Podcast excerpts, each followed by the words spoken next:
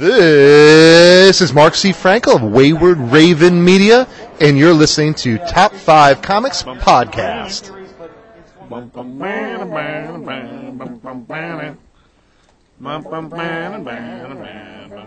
Welcome to Top 5 Comics Podcast, people talking about comics, pop culture, and events. With us today, we have the Master Disaster, Josh45, What's up? and we have the second suitor, Mr. Tyler Brown. Hello there. And I'm CBS. Comic Book Steve. Yes, you are. That's true. Today we're going to be doing episode 188. And today the books we're going to be going over is uh, Poison Ivy number one. Uh, this is a 2020 series from DC Comics. Metal Society number one from Image Comics. And uh, Jane Foster the Mighty Thor number one from Marvel Comics. And then after all that, we have an interview with uh, Becky Cloonan from the uh, WonderCon um, out in Anaheim. So this uh, past, uh, I think it was in March, I think. I can't remember what month it was in. So anyway, earlier this year, uh, fantastic lady. She's uh, currently writing uh, Batgirls and she has a whole slew of other things she does that is, is just awesome. And she's a fantastic person to talk to. Uh, so we'll run that after uh, the books. Um, before all that, you want to do a little news? What's in the news? What's in the news? What's in the news? That's pretty good robot. That was good. Yeah. Well, this first little bit, I mean, Josh, you might like, which um, I mean, it's par for the course, so who knows. Uh, DC, so Tim Drake is going to be getting a new costume change. It doesn't look bad. It looks okay. Uh, for the new Chip Zdarsky and, uh, uh, George Jimenez, uh, Batman. So issue number 125 is where we're going to kick it off. The first, uh, six part story arc is, uh, called Fail Safe. And, uh, it's going to include Tim as, as Batman's Robin, which it has been a fair minute since that's happened. Because we've had Damien and then for a while nobody. And at this point, it'll be the first time in kind of a while since we've had Tim in there as the, uh, as the Robin for Batman. Uh, so the storyline that we're going up some new, against a new bad guy. So Zdarsky's going to kick off it with a new bad guy, which means pretty normal, I guess. Uh, but that's pretty cool. I mean, as far as costumes are concerned, it's got kind of an armor plated ch- chest and then, I mean, it's still similar to the, Red Robin. yeah, I mean, not, not as much red. Okay. A little more green back in there. So, and Nice. they are calling him Robin, not Red Robin. Not Red Robin. Huh. so my You can brain, actually, I think that's the point of when you look in one of the books, the Poison Ivy book tonight. There's an mm-hmm. advertisement, For Dark Crisis, is that what it is? and he's right. I mean, you can see him in the original Robin costume right there. right? Oh, okay. But then Damien's right there. Well, yeah. Well, Damien's got the gray. That's the main difference. But Well, yeah. I know, but like he's in. That's the original Oh yeah. third Robin costume. That's uh, it's basically what they're going for. Or I think I I saw that the other day. So And look, hmm. look wise, it is similar to the old school. It's Skip. not the same, but similar. it's yeah, it's very very similar. So But I think it looks pretty cool. I mean, I don't know. As far as going back to more classic, the main difference, like Tyler was saying, is that they're not calling him Red Robin, they're calling him Robin. Right. So, what that really means in the grand scheme of things, no idea. But uh, as far as a, a thing, it's been a fair minute since we made that distinction. I mean, for a while he was Drake, not for very long, but Right. for a minute they gave him another name altogether. So, I wouldn't be surprised to see Damien move on and be something else, actually. I mean, I know he's having something a little bit more to do with League of Shadows, would be my guess. Or League of Assassins, sorry.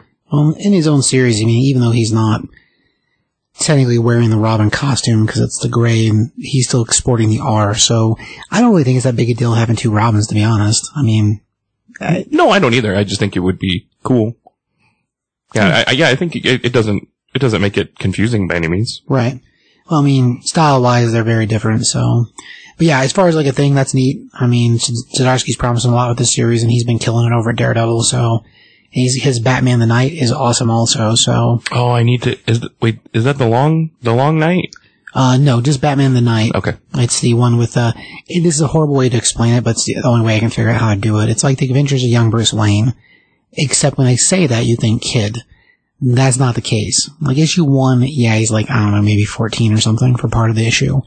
But after that, we jump to him being between eighteen and twenty-one, off in the world, learning new traits and true and and learning new techniques Gotcha. way before any costume and it's it's been cool. Uh, it's a 12 part, I think, and we're about halfway through it. So it's been good though. So as far as like series is, if he brings that same like style and everything he's done. Daredevil's been great. So I think that's really cool. Uh, but yeah, I like the idea we're getting a new costume and that we're getting some more Tim action in there, so that's cool. That's all I got about that. Mr. Brown? Uh, Joker 2 has officially been confirmed. Joker director Todd Phillips is co-writing the sequel. It is called Folie à Deux. Bless you. Thank you. Um, shared a picture the other day of Joaquin Phoenix reading the script. Sounds like it's being directed and written by Todd Phillips again. So, um, I, I liked first one. I know you guys aren't big fans, but um, I don't know if I'm honestly excited for a, a sequel. I think that movie stands really, really well on its own. Um, and I, I don't don't know if I'm super excited to see. Um, I thought about it last night. I was like, where could that even go? And I was like, man, without without bringing in like other people from the DC universe, you I think you can only get away with what you did once, and that is, you know, okay, this is a Joker film. You know, okay, we'll show young Bruce and the Waynes and you know how everything happens. But I was thinking, I was like, man, I don't, I don't know if you can get away with just a solo film with him again running around causing, you know, Mayhem, mayhem. Yeah, I, I don't think you can. I agree. Without bringing other pieces into it, like what's the film really about then? I, by the time, if you, if you decide to drag Batman into it, well, then it's a Batman film. It's not a Joker film. Correct. So, yeah, I mean, as far as a movie, it's a fine movie, and like we've all, well, uh, a lot we've said it on the podcast multiple I'm, times. I'm alone. it, I'm alone it's, in it's this. not a bad movie, I think it's but it's fantastic. not a Joker movie. I disagree. And if it was anything else, it would have got accolades, but it's not really a Joker movie It only got nominated for 11 Academy Awards. No big deal. because they just have the DC logo on it. Nah. Yeah, as far as the thing, okay, sequel, we'll see. No, no, no. Like I, we've had this discussion so many different times, and I'm just, it's the the film is it's a great script, it's a great story, it's a great film. It's just not Joker. It doesn't make any sense for Joker ever. See, I, I disagree. But why do you disagree? Give me an explanation to why. Because any any origin story of Joker ever never comes from this. That's just it's a completely new. Yeah. And I'm, I'm totally okay with it being a new thing. Okay, well that's like having a Superman movie, and he's like a guy that like grew up in like um, I don't know Arizona, like planting crops, and all of a sudden he's just like Superman, just out of the out of the blue, because he's like, oh, I'm just a guy, I want to be Superman now. I think that's, I think that's a reach, but I mean, it's, it's, it's within the same realm. I mean, a guy kind of goes crazy and it, it, the, I was thinking about this last night, Josh, because I knew we were going to have this conversation. And ultimately, I think the point that makes the most sense for me in the film is all, all it takes is one bad day. And that's kind of what I think Todd Phillips got across so well. And I think that while his take on it being a different origin story, I still think it's really, really well done. no, it, it's it's a well done film. I'm not taking away from that. I know. I'm just saying that it's as far as the Joker goes, it's not a Joker film. See, I, I, I disagree. because the age that he is in any other thing ever, it just it makes no sense. It, it doesn't fit with anything else. That's okay. It can stand on its own. We'll but see. again, just like I said, yeah, that's what I was telling We'll CBS. see. I think you can only get away with that one time. If you have a second film, it can't be just him running around doing, you know, what it may causing mayhem or whatever. I mean, if you're not bringing in other DC characters, you're probably not going to have that great of a film. I think, like I said, I think you can only get away with it once. Yeah, I just I know you're not a fan. You also don't like Joaquin, so no, I, I I liked the film as what it is. Like if you would have called it the comedian and it was like a completely random different person, like the only thing that it connects it to the Bat thing is the fact that they put the names in there and they called instead of New York City they called it Gotham. Like and they put the the Wayne name in there randomly. Like other than that, it would have never. It would have. Ne- if if I if I handed you that film, you had never having seen it, and I called it something else and took like the Batman, you took the um the Wayne name out of there and, and called it New York or Chicago instead, you would have never known that it would have. Sh- you'd be like you you would have never been like. You know what? That reminds me of the Joker. You would have never said that. See, I, I think the the thing that you don't like is the thing that I do like. I think that it, it, it, it was so good that if you took the Batman stuff out of it, it would still be a fantastic film. I mean, I, I, I, understand what you're saying, but I, I think, like I said, I think it's brilliant. And what I also don't like about it is the fact that you humanize the Joker. Not super annoying to me because he's supposed to be pure evil, and it's it's the same reason I didn't like Venom, the same reason I didn't like a bunch of other things. Like I'm tired of anti-heroes. I'm tired of you taking a villain who's supposed to just be pure evil and pure bad and being like, oh, the reason he's bad is because of this reason. Like the the whole like it just takes one bad day. I don't want that. I don't want I don't want to humanize the Joker. The Joker is a terrible, terrible thing, and I don't want to humanize that. I, that's such a, but that, you know, it only takes one bad day is so tied to him and his identity that having that happen to him, I thought was super special. Well, with the backstory and the origin, with there being multiple ones, that is definitely one of his origins. That's mm-hmm. not mm-hmm. far from the course. But I mean, I agree. This still doesn't seem like a Joker that matches anything. And making it its own Joker movie, then paint him different. Give him blue eyes. Give him. He did have different eyes. He has the same His makeup is his, look. no, his makeup is totally different. So is the, the costume was completely off course. I mean, that, whatever you call it, like burgundy, that, that's totally Pin- different. pinsuit? It just wasn't straight purple. It's not purple, it's red. Yeah. Hmm. As far as colors, I mean, it's not. Joker's run things like that before, and Yeah, that's he's true, notorious for purple. But what shade of purple? I mean, there's like eight billion of them. Yeah. So as far as color scheme, I mean, it's the same I get it. same thing. It's it's just another adaptation of his costume, and there's been plenty of costumes that the dude's wore. Even, yeah, I guess 60 60, other than the few gel scenes, he's always wearing. He's always, purple. Yeah. Or the stripes, yeah. Right. I'm dying on this hill. Uh, No, you're fine. It's not. You know, Not it's, letting it go. It's fine. We'll see. We'll see what the sequel does. If the Ugh. sequel, the sequel pays off. Then I guess maybe, maybe. I don't, like I said, I, I, I was not necessarily excited. I think that film is fantastic on its own and making a sequel is going to be rough. Well, and some other style news. Um, so they revealed the Fortnite Spider-Man Iron Man style costume, which is the downloadable content from the first issue of Fortnite versus Marvel. So there's pictures of that up on the internet, and I guess they gave it early to a couple of uh, streamer gamers to show it off. Nice. So, uh, if you are a Fortnite player and you want a Spider-Man costume, that is in issue one of the series. And that is out actually this week. So, they're doing the same thing that DC did before. Um, story, of course, different, but as far as references are concerned, what they're going to have for downloadable content is a couple different costumes, some other items. If you get all six, then you get some special item at the end or some special costume. So it's uh, same packaging, just Marvel flavored. While we're on the video game topic, tomorrow um, is kickoff for uh, a bunch of video game things are happening this weekend, but specifically Marvel flavored. What do you know about Marvel Midnight Suns? Midnight Suns is an old school series that had Ghost Rider and uh, one version has Morbius and at one point Blade. Uh, Midnight Suns was like uh, I don't know, like a dark version. They weren't ever Justice League, I guess. It, it was like if you took all the shadowy dark, like Justice League Dark idea, Okay. and then wrapped it up in a Marvel flavoring. That's kind of what it is. So there's a game coming out, and they're going to show a bunch of things tomorrow about it. Um, Oh, it's cool. a strategy game, but Wolverine's in it, Blade's in it, Ghost Rider's in it. There's a bunch of really cool. Um, yeah. So if you if you're interested, tomorrow would be a, would be what's tomorrow? The ninth? Yeah, the ninth. Yes. Should should be released by then. So yeah, Cool. Marvel Midnight Suns. Well, so a little. Let me switch over to DC for a second again. Do it. Um, so DC is going to be expanding their Dark Knights of Steel universe, their series. Uh, they're going to be expanding it with a prequel one shot, and this is going to be uh, the title for it is is called The Dark Knights of Steel: The Tale of the Three Kingdoms, and uh, the one shot's being written by Tom Taylor, uh, Jay Kristoff, C.S. Pacat, and uh, it's got several artists on it, but the main artist they have listed is Nathan Gooden, which is awesome because Nathan is the dude from Barbaric, and Barbaric is fantastic uh, from Vault Comics. So Nathan's showing up uh, as the primary artist on there. They've got several other names listed, so it's it's him and then others. Is how most of the write-ups have it written. Uh, but that's really cool because Nathan's great. Uh, if you listen to the show regularly, we've talked about his book before, and there's an interview with him in, uh, I don't know, a couple months back. Michael Moreci, they did a dual interview on the podcast. But I think it's awesome that he's landing on a DC book. That's cool.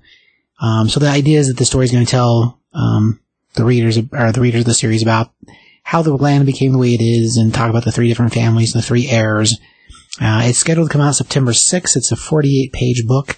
So I imagine the three writers on there, we got three probably short stories, is what the truth is. Um, but as a thing, that should be cool. If you're not reading Dark Knights of Steel, it's basically DC if it happened in King Arthur time. And it's pretty cool. Art's been great. Story's been real neat. So it's, it's cool. Um, that's all I got about that. Uh, next week's news I have is the Sandman trailer dropped the other day. Oh, that's cool. It is coming to Netflix in August. I've never read the Sandman, but I hear fantastic things. Did you guys happen to see the trailer? I did. Looks good. Did, yeah, does it? I mean, I mean, in comparison to because you've read the the Sandman, right? Pieces of it. I never really read all of it. I know there's a lot.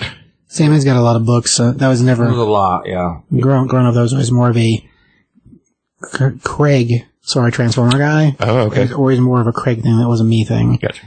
Um, so I, I mean, I read some of those issues, and I read some of the stuff with David, and I did read, um, oh gosh, what was it called? Overture, uh, which is like a prequel to the original series, and it's all good stuff. I mean, prequel was done by J.H. Williams for the art, um, it, but it sets up as a prequel to the original story. And the very first story, basically, we have some guys who are trying to capture Death, the entity, which is his sister, and they mess up and they catch Dream instead, and that's kind of how it all launches. Hmm. But yeah, there's lots of Sandman, and Yeah, I know there's a bunch. It seems like that this, that's where this is, he's been captured and gets, in, gets free. That's how the, this trailer looks at like, That's what I got. Yeah, that he was Yeah, so- captured so, somehow. he's been gone, and then when he comes back to like the dream world, like things aren't answering to him or talking. Like he doesn't have as much power as he did at once, so he has he's got to figure it out. So like so that's that's where it seems like it picks up at. that's cool. Yeah, as far as the thing, I mean, there's lots of Sandman in the world, and like there's lots of. They've recently, I don't know, maybe two years ago, started with a, an imprint. I can't, I don't remember what, what year it was. It's been a minute, but it's not been that long. Wasn't it a part of the Constantine thing for a little while? I remember Constantine had a book inside of it. Oh, that's what it was. They, Okay. they did an imprint called Sandman Universe, which was basically a Neil Gaiman imprint. And he only shepherded the first book. Like he wrote the first launching book and then a bunch of other series pulled out of that by other writers. The most current one happening right now is being written by James Tynion and it's called Nightmare Country. So they're all stories based on ideas from Neil, but Neil is not really writing them. I mean, it, as a thing, he might be in there advising, but he's not uh, the primary writer on, on any of them really. Um, but that's also how he connected Locke and Key to right. the Sandman universe. And yeah, there was a Constantine run inside there too, which the way I understand it, the show's supposed to have Johanna Constantine, so the sister. Yes, she's yeah, she's cast to it. Yeah, the sister's in it. I remember reading an article about that. So I mean, that's that's interesting. Yeah. It'll be interesting to see how that works. I mean, as far as shows are concerned, uh, the guy they had playing John before was just fantastic. I mean, uh, Matt Ryan, so good. Oh yeah, in the in the original Constantine show. Well, yeah. Well, and he was the, the one in Legends of Tomorrow also. Oh yeah, he So, was in like, Legend of Tomorrow, And Yeah. he's done the voice for And the two of voice the the, movies. in the anime. I haven't Yeah. seen the animated. I didn't know he did the voice for that. Yeah, they're good. That's awesome. Yeah, Yeah. he did really well. And he's killer. Like as far as the thing, like he was just so so good. He just wound up on the wrong network, and it caused the show not to do well. Well, yeah, I, a thousand percent. I'm not dis- 'Cause it- I'm not disagreeing. It seemed well but- liked, right? Well, By the problem with it is it, it's a Vertigo title initially, and there's no. It's like it's kind of like if you put Preacher on the CW. That's Yeah, fair. Yeah, work. that's not the same thing. But you see what I'm saying though? Like, yeah, absolutely. Oh yeah. it was. It's the sa- well, well, but the but Preacher was on FX. and so like they could get away with a little bit more. Yeah, You can't get away with it on Fox, which I think I think uh Constantine. Constantine was on Fox, right? No, it was on NBC. Yeah. NBC or ABC. It wasn't on Fox.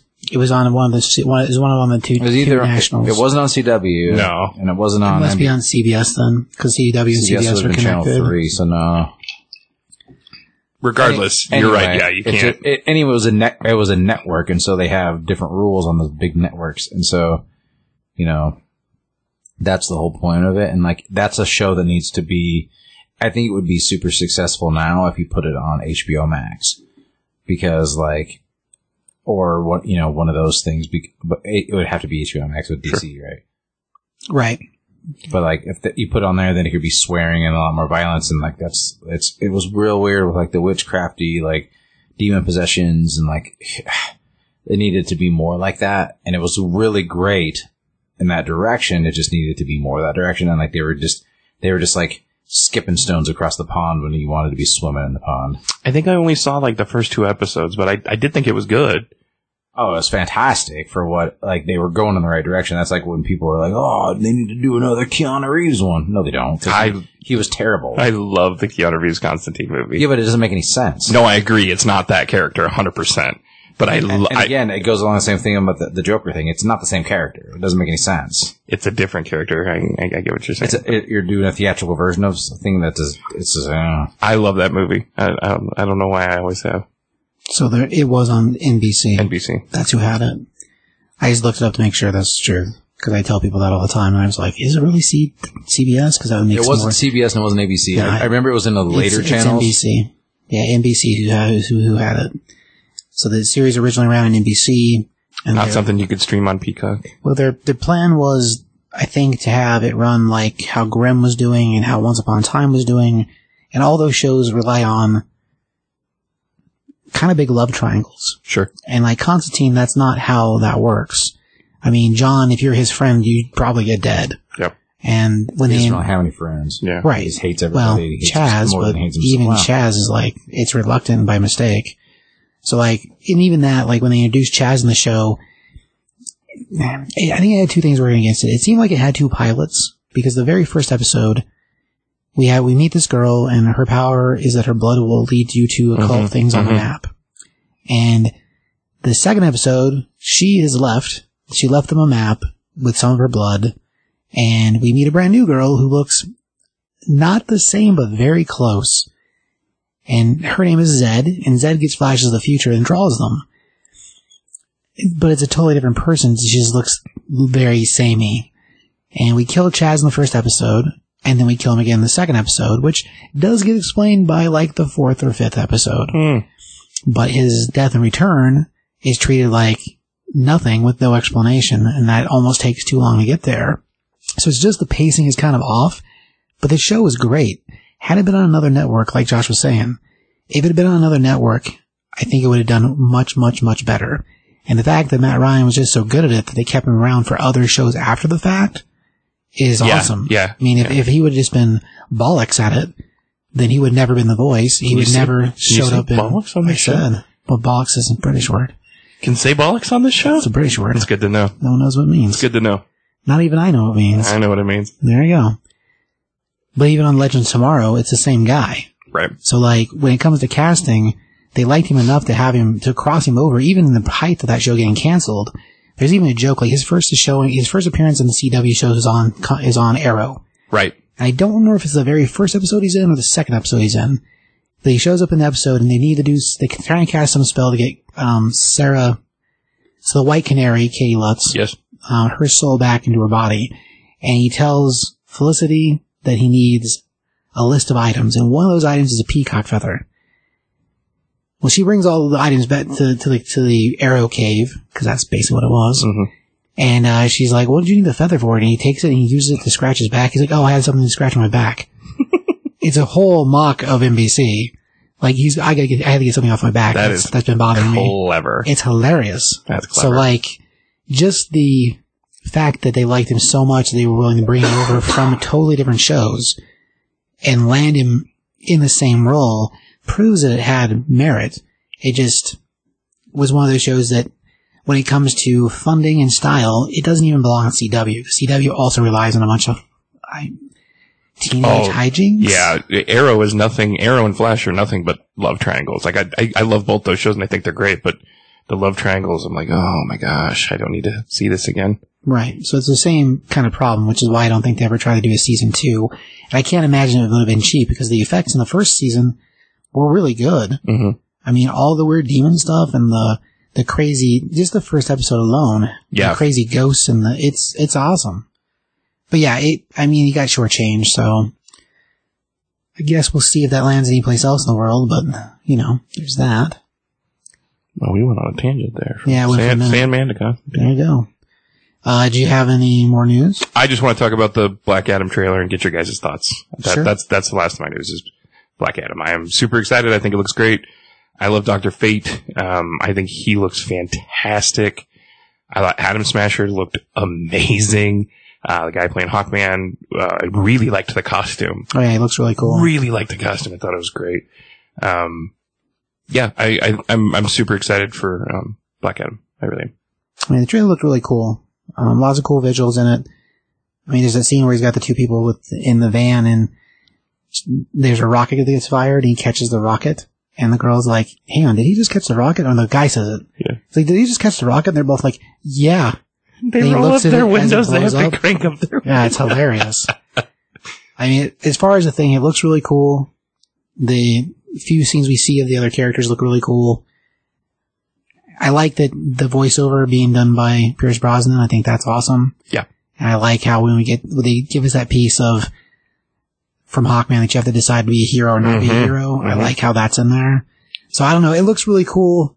And Are you Mm. interested in all that, Josh? Because he's technically probably going to do what you don't like, and that is become an anti-hero. Well, Black Adam's never, he's always been kind of uh, gray, like from a long, long time ago. So as long as it's true to form, you're good with it. yeah, I'm okay Cool. with it. Like, I just don't like, I mean, yeah, I mean, I get what you're saying. The Venom thing, I'm totally with you. and again, those Venom movies are garbage. Sorry. Oh no, They really are. You are both correct. of them. You are correct. Even though I lost a bat on the second one, it's You still did. garbage You film. did. But like, just turn, That was a numbers game. That, that was, that was but yeah. turning literally everything into an anti-hero, like, is so lame to me. Like, I'm so over that. Like, they need to just like, it's kind of like when you see Vader in the new Obi-Wan series, and we'll get to that. Like, spoiler alert. I'm going to say spoiler now. So if you, if you, fast forward 15 seconds, it's not going to take very long. But when he's like, you ready? Are you listening? 15 seconds? Okay, go. When he's walking down that dirt road and he starts snapping people's necks, like a, pulls that, that person out of that window and breaks their neck and just kills them because he's just a pure villain. That's what I want. it see. was If dope. you're a villain, be a villain. So dope. I forgot to ask you about but just, that. I mean, but again, just, So cool. just be a villain. You're right. villain. You're That's it. Like, I don't, I don't want, I don't want, like, somebody's like, well, but they're a villain because they got poked in the eye by a kid on the street when they were five. I don't care, dude. Like, you're a villain. Play your, Like, play your role. somebody yeah. blew up Superman's planet and he's not a villain. right. You know what I mean? Somebody murdered Bruce Wayne's parents and he's not a villain. Like, True. be a hero or don't be. Like, don't do, don't, oh, there's a reason. Like, we gotta humanize him. Quit humanizing villains. I don't like it. Cause there's, there is some gray sometimes, but there's not. You think Zod was? No, Zod's a straight up bad guy. Yeah, it was. I, I was just saying. I, I, I was thinking. I was like that. He He's a straight Michael up. Shannon is so good in that film. megalomaniac, Yeah, like- yeah, he's out of his mind. Well, good to know. I'm glad you don't just like hate all anti-heroes. It's, it just has to be true to form. like the Punisher literally is an, an- that is the true form of an anti-hero. Oh yeah, for Sure. sure. That, that's like his family was murdered, and so he's like, I'm gonna murder bad guys. That's what I'm like. But he was meant to be that way. He wasn't just like one day be like, I'm gonna be a bad guy and I'm just gonna do a bunch of bad things. Like he's killing, you know what I mean? He's- Right. The purpose that's there is a purpose from the beginning. And I, I mean, I can get behind the, the shift in Venom, but it is a little, it's not the same thing either. And like, the difference between the two things is where they start from and where they, what they've been for so long. But Venom was literally a bad guy. Right. oh yeah. Right. No, agreed. And like some of the stuff they've retconned out of the story is all because of other things that have happened, or retcon, excuse me Good job. out of the stories from other reasons because we don't know exactly what's happened now because of things changing and Spider-Man and Mary Jane never being married. Like that undoes a lot of that stuff. And as far as a character, they fleshed him out over the years to make him work as an anti-hero. And with that in mind, I mean, it's, it's not the same thing as the Joker. Sure. They're two different kind of things.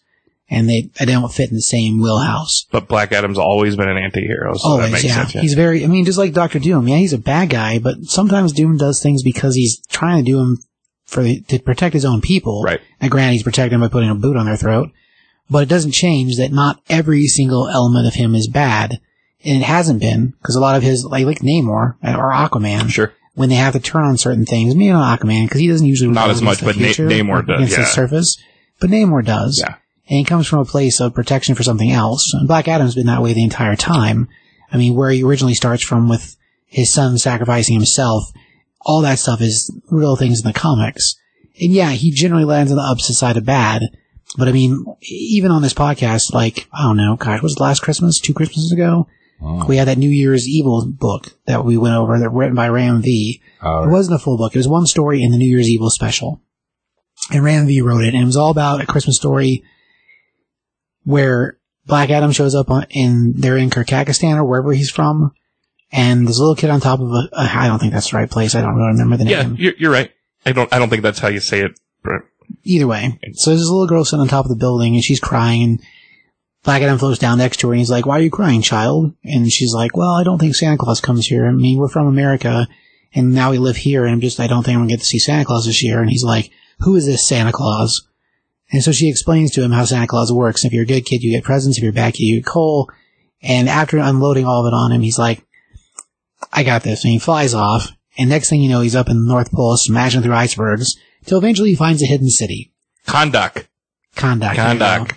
So once he finds the hidden city, inside of it, there are elf type people. Now they're not like our classic little gnome sized people, like elf style. They're like Lord of the Rings style elves. And initially the guards try to stop him, and that doesn't work so good because he's Black Adam. And as he whoops his way through the city to eventually gets to the main throne rooms and finds Santa Claus, again more of a Gandalf Santa Claus than a Coca-Cola Santa Claus. And he takes the whoop of Santa Claus. And Santa Claus is like, I don't know what you, what are you doing? Like, what is going on? Eventually, he slows down enough in the fight to talk to Santa Claus and he tells him, you're gonna bring kids of my nation all presents. And if there has to be, I'll take all the coal. And it's like, huh. So that's the turning point with him. Like he knows he's a bad kid, but he's willing to take all the bad kids' coal so that all the kids can get a present. And like, that's his whole like mindset and has how it's always been. So he's always been like a gray kind of, not really a hero because again he's willing to kill, Sure. but as a thing, his place in the world, that's how it fits. So I mean, that's the best parable to explain Black Adam, I think, really ever. I mean, Ram V is fantastic. I can't, I talk about that story so much. It's crazy. Uh, the, the the music in this trailer was awesome. Oh, no, it's great. It's if you don't know, it's Jay Z and Kanye's "Watch the Throne," "Murder to Excellence." So cool, so cool little remix. I thought it was excellent. Anyways, I loved it. We've got two more tiny pieces. Like one of them is something I don't know if it's true or not, but I would really love to believe it's true. So I'm going to end with that one because it's nice. Um, so the second one, or the next last one, second to last one, take two, second to last one. um, so Ken Kelly, uh, who's a acclaimed artist, painter, uh, done tons of covers, best known for Conan, Tarzan, Kiss, Manowar. Uh, he did a bunch of the, uh, uh, Warren Comics creepy and uh, eerie magazine covers. Uh, he passed away um, last week, 70, 76 years old. Uh, the man is credited with over 100 painted comic book covers, credited, and uh, a whole lot of albums. So Kiss's Destroyer, that uh, Kiss album, he did the art on the cover from it, and uh, he did a ton of other art, a ton of other like album covers for other bands.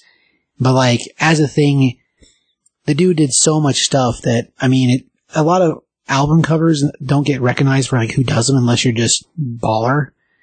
And he was connected to Frank Frazetta too. He's his nephew actually. Uh, but he did, he, he was in the industry for 50 years doing art. So the guy started from like young, late, well, mid twenties, I guess. But like as a thing, the only other people that are like him rock star wise would be like Alex Ross, and that's because he's current. Sure.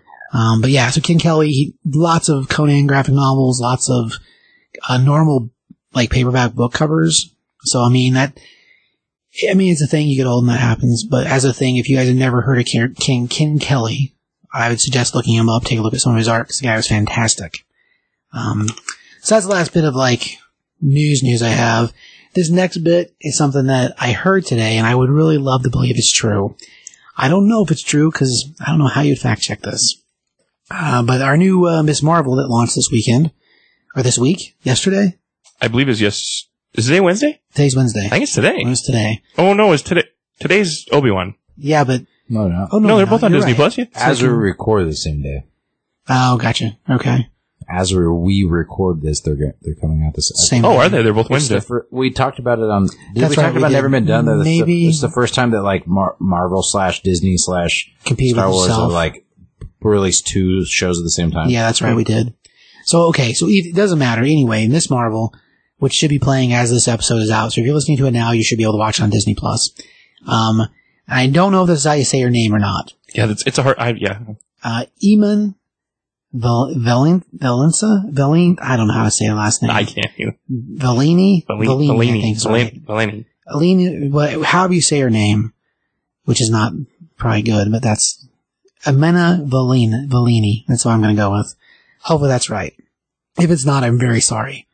So what I'd heard is that she, being a fan of the comic books also, in her young age and researching comic books, apparently at some point she was given Kevin Feige's phone number and something that has been driving me nuts from the Doctor Strange movie apparently drove her nuts also, so much so that she sent him a message and his response back was that he's right and that she's wrong. And then during the movie playing, she sent another text message that was about how he was wrong and his, he sent back a frowny face. And like, I, Josh, you still haven't watched Doc- Doctor Strange, have you? Nope. I don't think this piece will kill it for you. And if you guys haven't seen it, I don't think this will actually kill it. But I mean, you might. I don't know. What, what is it the Vince Vaughn says? Earmuffs? Ear- Ear, earmuffs. You're gonna ruin it for me because I'm on my hair. That's not. It just doesn't change the movie itself. There's just something that happens in the movie that numbers the universes, and in doing so, it seems like an insult to comic readers. But Kevin Feige really wants his universe to be the prime universe and doesn't care. Anyway, I like to believe this is a true story because if she's really like, you're wrong, Kevin Feige, I think that is hilarious. First, that she has his phone number. Second, that she's sending a message during a movie premiere. And third, that she thinks he's wrong. I think that is awesome. Has to do with numbering. the- You've seen the movie. How do you not know what I'm talking about? Don't know if I recall. Oh my gosh. It's infuriating. All right, we'll have to talk about it later. At some point, we'll do Doctor Strange episode, and then you can hear all my nonsense about stupid numbers. And then you'll all say, we're dumber for hearing that. And I'll say, well, only a little bit. You know, only a little bit. Just a little. Just a little. It's not, it didn't kill all your brain. It's fine. Just a few cells. You gotta. I mean, I figure you have extra. It's fine. Hmm. It's fine. So you think that Kevin Feige wants the the cinematic universe to be the, the main universe? From what I've been told in this story, if the story is true, I believe that Who told fact. you this story? I heard it from a dude at the store today. So you heard it from a guy that heard it from somewhere else? Yes. Okay. Like I I just wanted I just wanted to clarify like that. I prefaced it so the you story. heard it from a guy who Yeah. heard it from a place. That's how telephone works, dude. Yeah, that's why you're wrong. No offense. Okay. He- he said- The next he- time you call him up, Yeah. you Oh, I ask know, him I know. what he I just thinks, wanted to be like and then you can be sure about it. Where- Listen, well, you well, call Kevin Feige when and I you was ask li- him. but when I was listening to you tell the story, it sounded as if you like maybe saw it somewhere on the internet and you saw it somewhere. I, I did. Yeah, I did. when. I first opened up, I said there was something I had heard, and I didn't know how you would ever fact check it. Okay, that's what I was like. So I assumed that the way that you said it, that you'd read it somewhere on the line. I- on, no. on I the- did, I did too. Yeah. That you heard it on the line. So, speaking of Vince Vaughn, that you heard it on the line. That's somewhere. a good one. That movie's fantastic. yeah, if, if nobody knows, if if you catch that reference, then you're really cool. But um, but if you heard it on the line, then maybe that like I don't know, it could maybe be some rumors, the truth to it. But like it- I said, but some guy, some don't know if person at the store was like, "So I heard that Kevin Feige wants to make it his thing," and you were like, "It, could, yeah, man." And he said, "Where'd you hear that?" Well, I was reading on a thing that somebody said a thing on Reddit, but then the Reddit thing came from the dark web. You know, like that was. Oh. I mean, that's a lot extra than what the truth is, but sure. Well, that's like a lot of times like Reddit or Facebook or Instagram, but most of the time like real like nerds, like real proper like fans, I guess you'd call them. But like, and I say nerds in a positive way, get their information from Reddit these days because Reddit's a, about the best source when it comes to social medias. So Well, if you figure out a way to Google it and figure out whether that's a true thing or not, I would like you to would, believe you would true. never be able to find that out. though. That's what I said. Nobody's ever going to admit it. That's how I started the whole I know. conversation. I know. It's like you weren't here a minute ago. no, I no, I'm you saying, were here because I saw you. You're sitting right there. I know, but you, I, I'm responding to you being like, I don't know how you'd Google that. You couldn't Google it because Right. you would have to have like access to somebody's phone. Right, exactly. I don't And know I'm how like, you'd so- ever prove it. So I'm like, you couldn't. like I you weren't was- even here. It's like, right. My God. I would love to believe that it's true. Why? Because if that's the case. Because you want to not like Kevin Feige? No, I like him sci-fi. He just fine. I think everything he's done is fantastic. Do I think it should be the primary Marvel universe? No, No, I don't. The comic books are the primary Marvel universe because they've been around longer, and that's where all those ideas come from.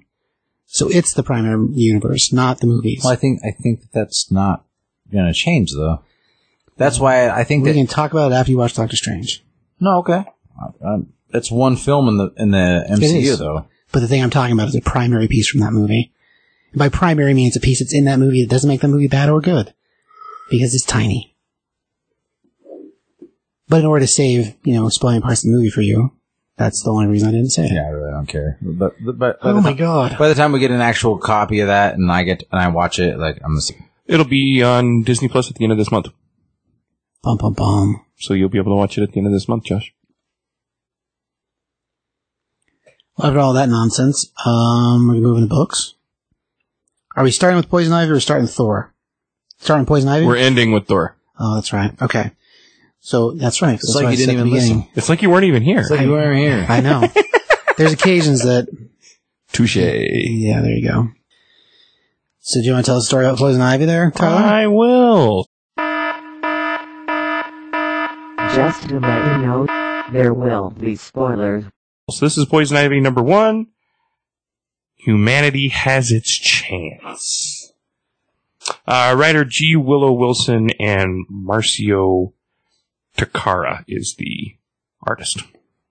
So we start out, um, big panels, um, beautiful, beautiful vistas. There's, you know, grass everywhere and, um, it, this is all kind of written, it what appears to be on a note, um, from Poison Ivy's, um, point of view.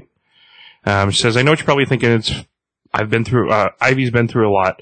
Split into multiple beings, fused back into one, gained unfathomable powers, lost unfathomable powers. After all that, she's really, really pissed off. From there, we see a dead goat, um, kind of laying in a, in the ground. Um, it's got a bunch of foliage. It's a cow. It's a cow. Oh, you're right. It is a It's all cow. the cattle. Oh, yeah. They say that later, don't they? My bad. It's a cow. Not that matters, but Yeah, yeah, it's a cow. Um, we see a bunch of foliage and mushrooms and um, things growing out of its head. Um, and the inner monologue just kind of continues to go, talking about the story is actually about love, not about anything else. We see a little lizard kind of roaming around, and then we see two guys in a truck. Um, one of they're talking about their his grandpa, you know, need to be put in a home, and um, it's the other guy. It's his son and, and, and son and father. Um, from there, they slam on the brakes and go, "What the hell is that? God Almighty!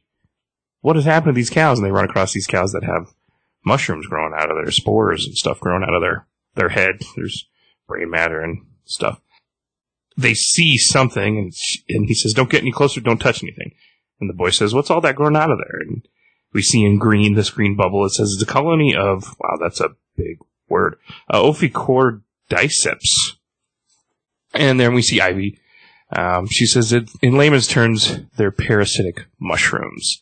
Um, your animals don't didn't suffer before death.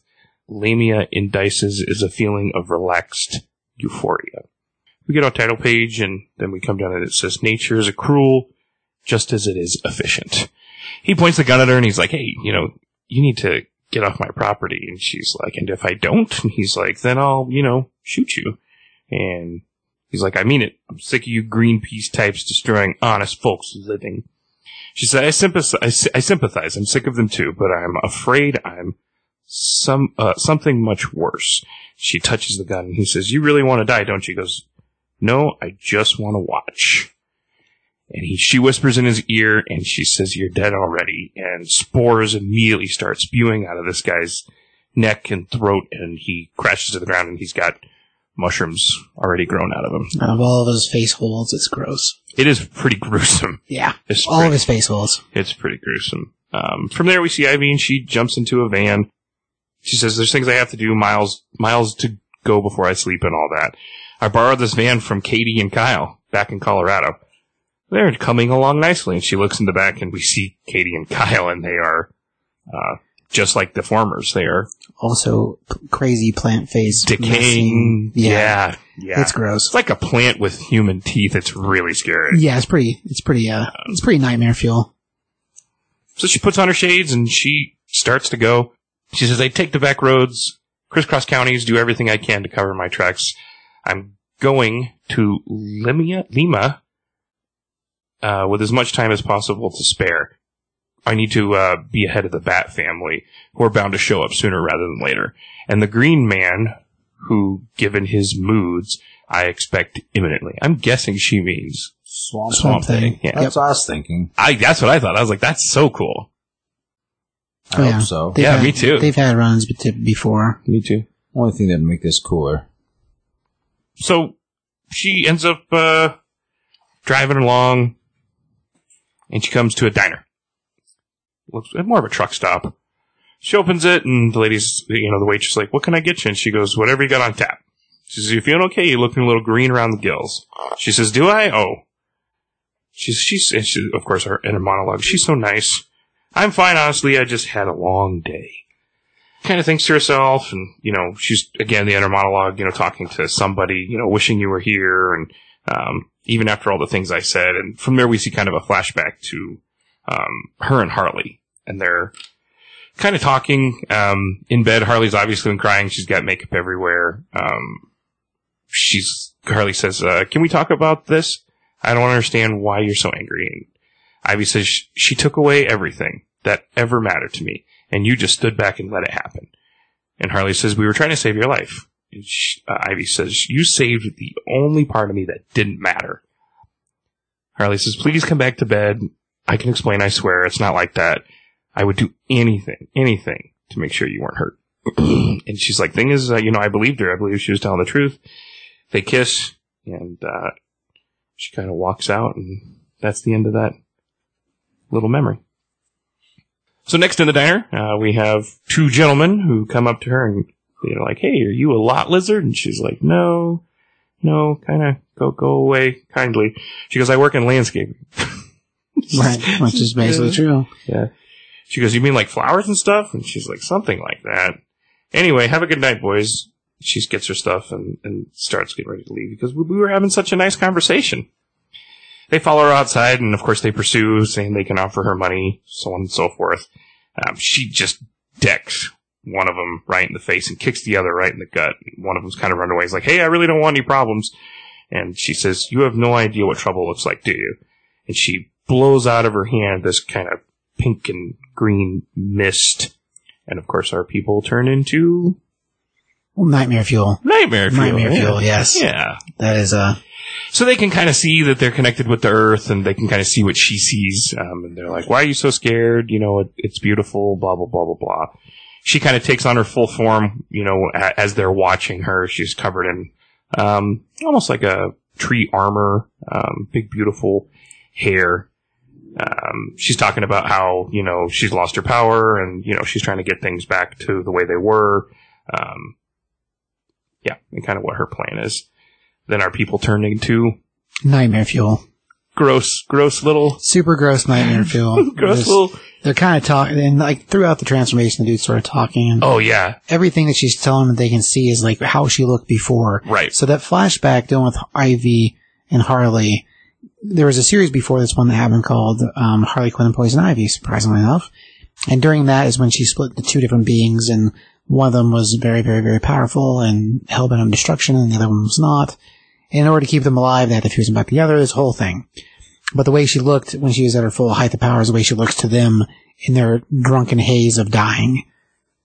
Right, they're like connected with the earth. At least that's Right. what I got from it. Yeah, for those few moments that they're still, at least from what little bit we see that they see, Right.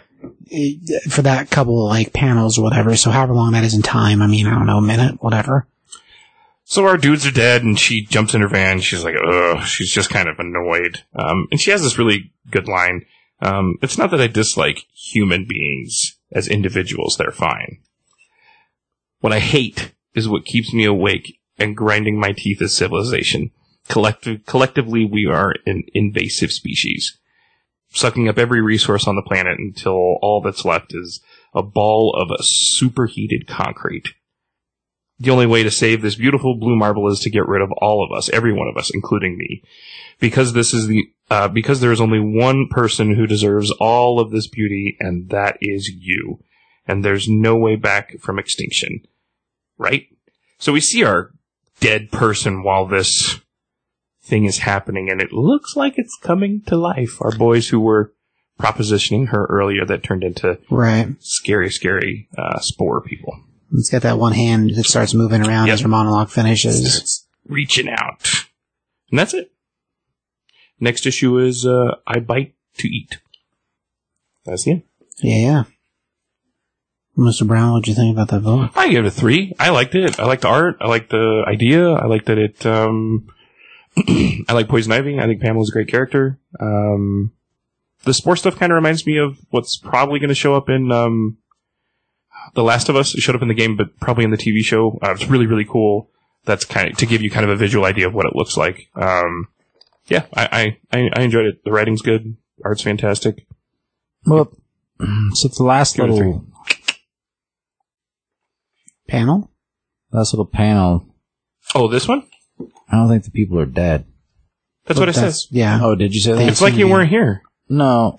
I was like, I was looking right at you, but But it starts moving like they're Yeah, going back he to start, life. yeah, he starts like the spore people are coming back to life. uh, that's what you said. Yeah. Because I think that that's what's going to happen. Her, you know, like her, what was it, Kyle and Man, whoever in the in the back the of the way van. some of them melted all gross, I don't I don't know if all of them can or not, because the two in the back of the van, they're like merged together even. Yeah, It's again nightmare fuel. But as a thing, like that's the only one we've seen move. But for all we know, the boys on the farm are moving, and sure. she keeps talking about trying to get to the, where she's heading to is to get to a Boat. But they're not though. Like if you look at them, they're separate still. There's just tons of mushrooms all over the top of everything. So they're just like they're encased in things. So I think that the mushrooms are just like on top of everything. Like if you if you look through it, like there's not. When you say nightmare fuel, like I imagine just like like a grease stain of like disgusting bloody, and like if you look at it, like they're really they're just like they're beings inside, like with tons of mushrooms over the top of them. Growing out of their face holes and mouth hole. Yeah, they're dead, man. Like, Yeah, but I, they're not though. Like that's the one that just happened. That, lit- that literally just happened. That's not nightmare fuel. I'm like you said the ones in the back of the van, but like there's a head there and a head there. Well, yeah, like living plant people. So I I think that the mushrooms are just like around them, and I think that like if if the, she's talking about Swamp Thing, I think there's going to be a time when I think Swamp Thing comes in like is able to like cure uh, that would be cool. to an extent. I mean, maybe. And We'll, it's- we'll see if he shows up or not. I mean, as far as a thing, like everything she's laid, and even the animals, like the the the cow, the way it was all kind of gross. Yeah, there's one out. growing out of the middle of its head. Yeah, like full Yeah, I on. I, mean- don't think any of those things are alive. I mean, maybe they are, but as a thing, the guy at the end, the hand definitely moves. It definitely does. But the way all that stuff's growing out of all those people, and when the farmer starts throwing up basically blood and then plants, uh, it's coming from inside. I don't think you're living through that. I, I wouldn't think so, but I mean, I guess if you look at it like David Jones' locker from Pirates of the Caribbean and you're a fish person, then made of pieces of fish, I guess it could be like that. I guess we'll see with the second issue, but I, I do think it's going to turn into a weird army of things. Mhm. And as she talks about trying to get to the coastline to get to a, a ship, she's talking about spreading things far and wide as she goes. yeah, to the next continent. So like, yeah, that's the Yeah. whole, that's the whole reason she's traveling cross country in the first place. Um, and she's mentions things about dying also. So uh, this- She's dying. yeah, that's what I said. Or she's going to kill herself is is kind of what I got. It could be either or. Yeah. I mean, it makes it sound like it's it's either something that's infected everything so badly that even she's infected. Which I mean, if that's the case, the only answer to fix things would be Swamp Thing. Or honest. losing her power is causing her to. also deteriorate, yeah. very good possibility too. Uh, forty-five. We got a score for that book. I give it like a two and a half. I mean, eh, I mean, it was okay. Like, I'd, I'd like to see it go somewhere else, but that I don't think it's going to. So, I mean, until I can see it after, after, until I see where it ends up, then we'll go from there. But like, I just don't see it going the direction I want to see it go. And I, I, know that you, you tell me this all the time, and it's fine and dandy, and I get it like Batman sells books, but like the Batverse, just like it's just as far as the Batverse goes, I'm just Batmaned out. Like it, I mean, even I don't know. I'm just kind of like whatever about it. Like I'm, it, it is what it is. Like we'll see where it goes.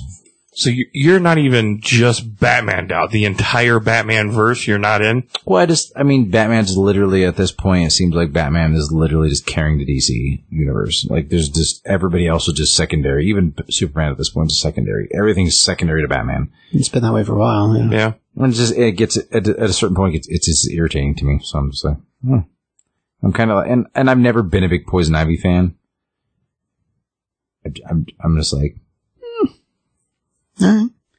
Well, as far as score, I mean, I give it a three and a half. The art, I think, is really cool, and like the story of destruction of everything, I'm I'm I'm in. I think that's cool.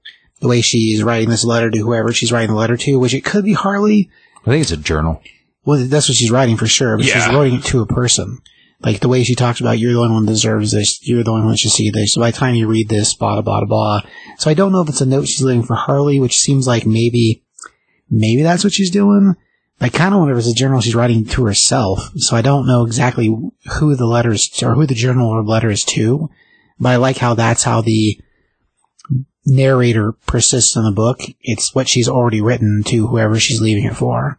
So I think that's really cool. Mm-hmm. That's an interesting like circle around. I like that. No, I mean, if you read it, like if you go back and reread it, she's not writing it to anybody. She's writing it to herself. She mentions like the world only belongs to you, so she's speaking to someone. I think she's talking to like the Earth, like planet Earth. So she might be writing the journal to the Earth. Yeah, That's cool too. That is cool. it's too, a yeah. journal she's writing to Mother Earth. She does Earth. say something about reading it. Like once you read this, Once you read will this, yeah. happen. That's one of the first entries. Can Mother Earth read? I mean, I don't know. Maybe. Oh, maybe. I mean, if it dis- dissolves the book, I mean, I don't know. Is the Earth like a reading entity? I mean, maybe. Maybe. I guess it depends on how you feel about it. Ego could read it, but that's a totally different thing. It's not on Earth. No, It's a planet. it, it is. I'd assume Oa could probably read it too. So, I mean, Can maybe. Swamp Thing read? I, yeah, he can. Okay, he was a doctor, dude. Oh yeah, I forgot. Yeah. Yeah, totally. Can write prescriptions and everything, probably. Holding the pen right? Ah, Mhm. we might work on that. Need a big pen, Yeah, for big sure. sharpie. Heck yeah. I liked it. And again, I think you're right. The the art, as far as like the spores coming out of the nightmare fuel, quote unquote, it, it is really really cool. Dig it.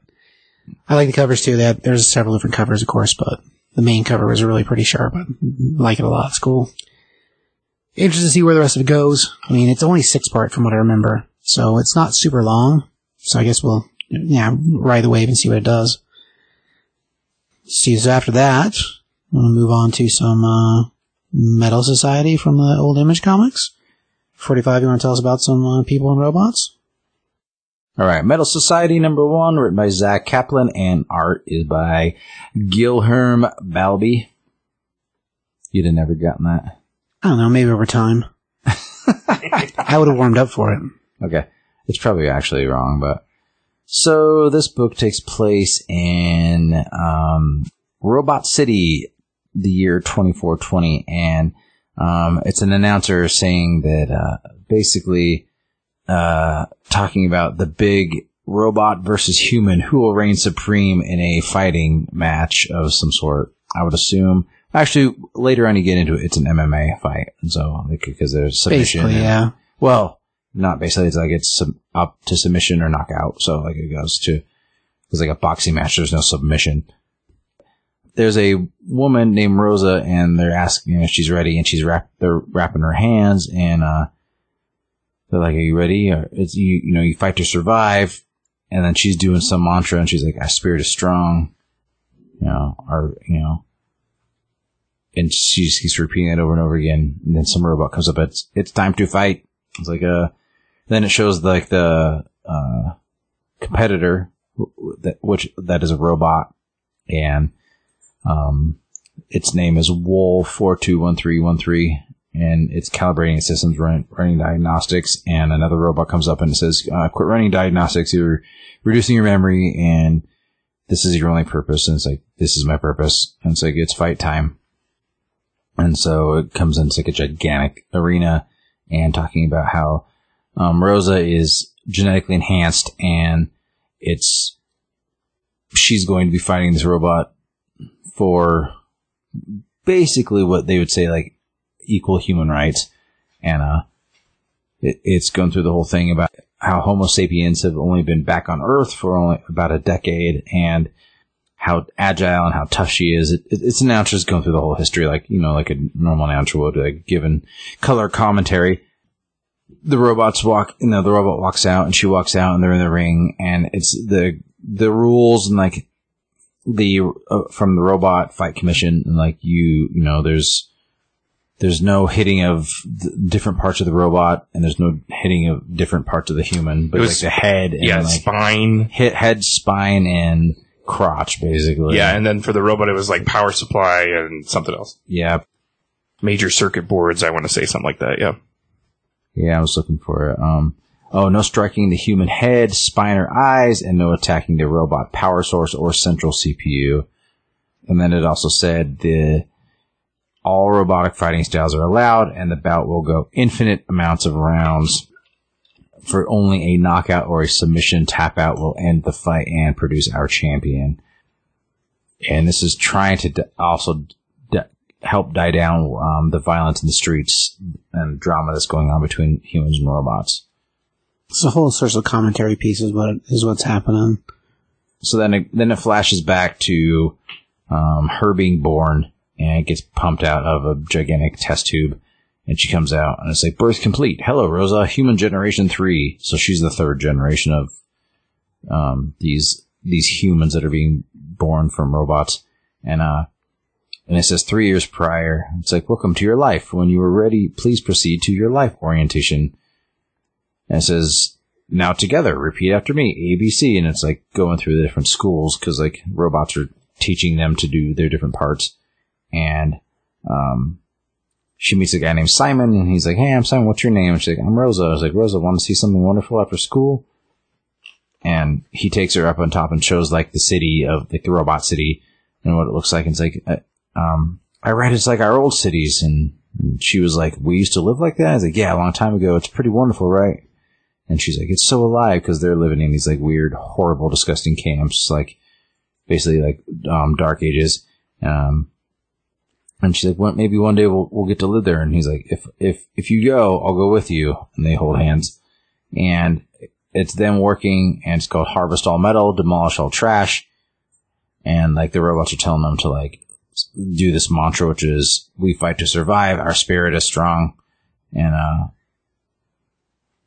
uh, or maybe they're just saying that like They say themselves as their own Montrose people. right. But the I see. I, yeah, I see that now. The other step is that they're full grown bodies. They're not kids. It's only been three years. That this three years back in time. Right, right. Yeah, they're they're, they're genetic. they're- genetic. yeah. They're genetic. Like they're Genetically grown. They're not like babies. And when they're in school, they're these full grown like entities. Right. It's yeah, it's wild.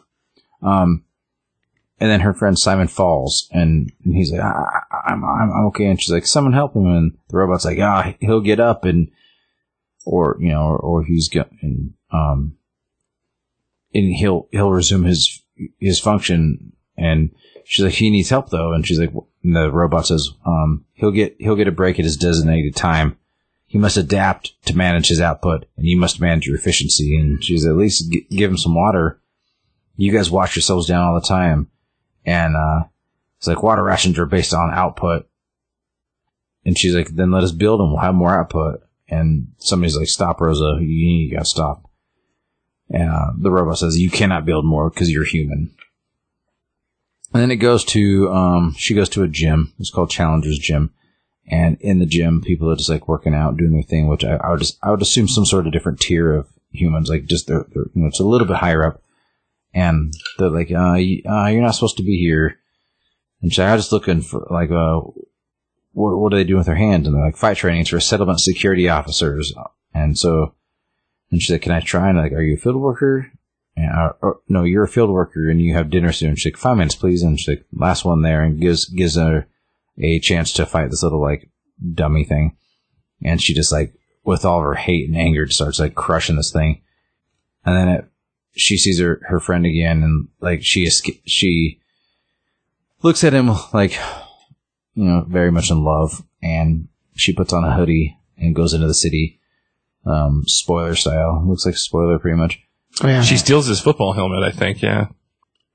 she finds it just like when she's crawling through stuff and she's in the city and she's walking along with the hood all over and like no none of the robots are noticing her, which is really weird and she goes into like the main center and sneaks under and, and uh and I was like, "What was that? A human? Where did?" it go?" And like they're all looking for and, and she and she writes, "Robots are trash" on this gigantic like robot statue thing, and like the robots are talking to like the main councilwoman of the humans, and it's like, "Believe me, our council does not approve this action. We'll co- cooperate fully with our protocols, and we'll investigate this matter at once."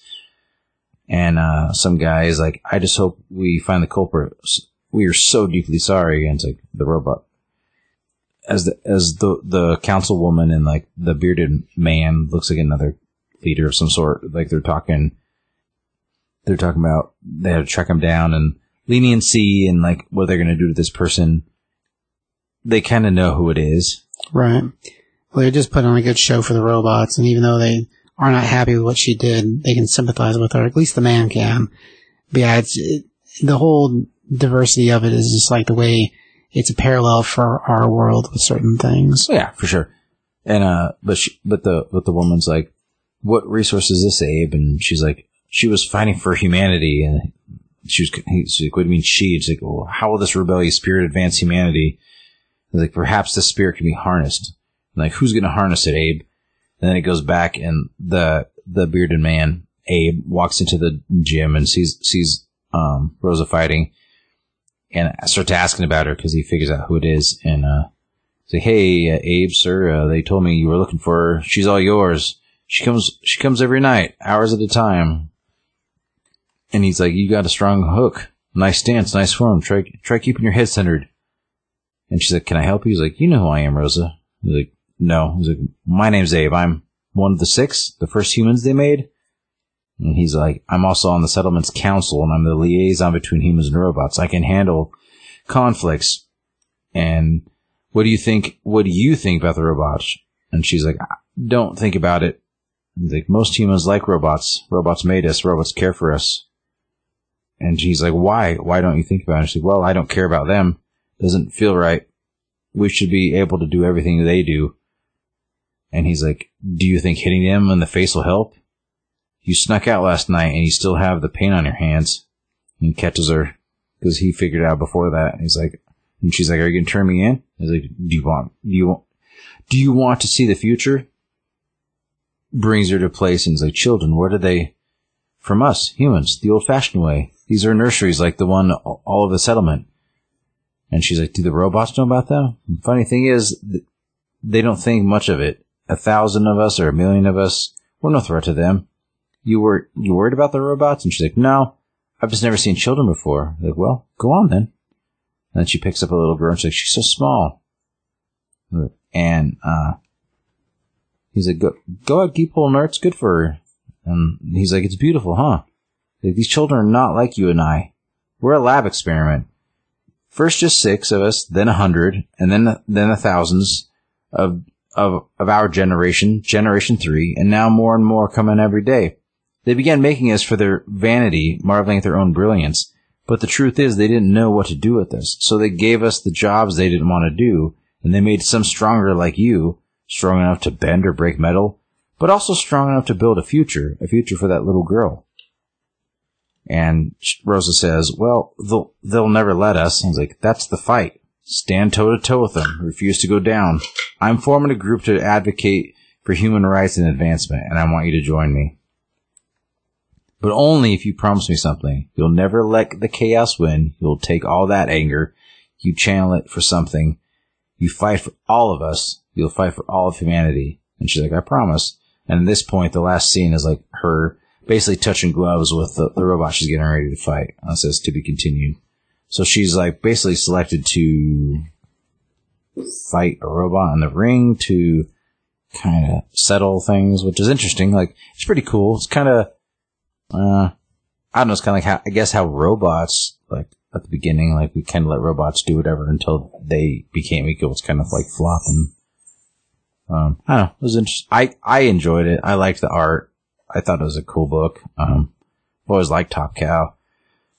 Art style a little bit reminded me of, well, just a little bit because, uh, Frank Cho is like so, so good, but like Fight Girls a little bit. Oh, styling wise, for sure. Yeah, the way their way her costume and stuff is, it could fit in that world pretty good. Well, just like the style, stylistically, like it's the way that the people are drawn to. Yeah, yeah.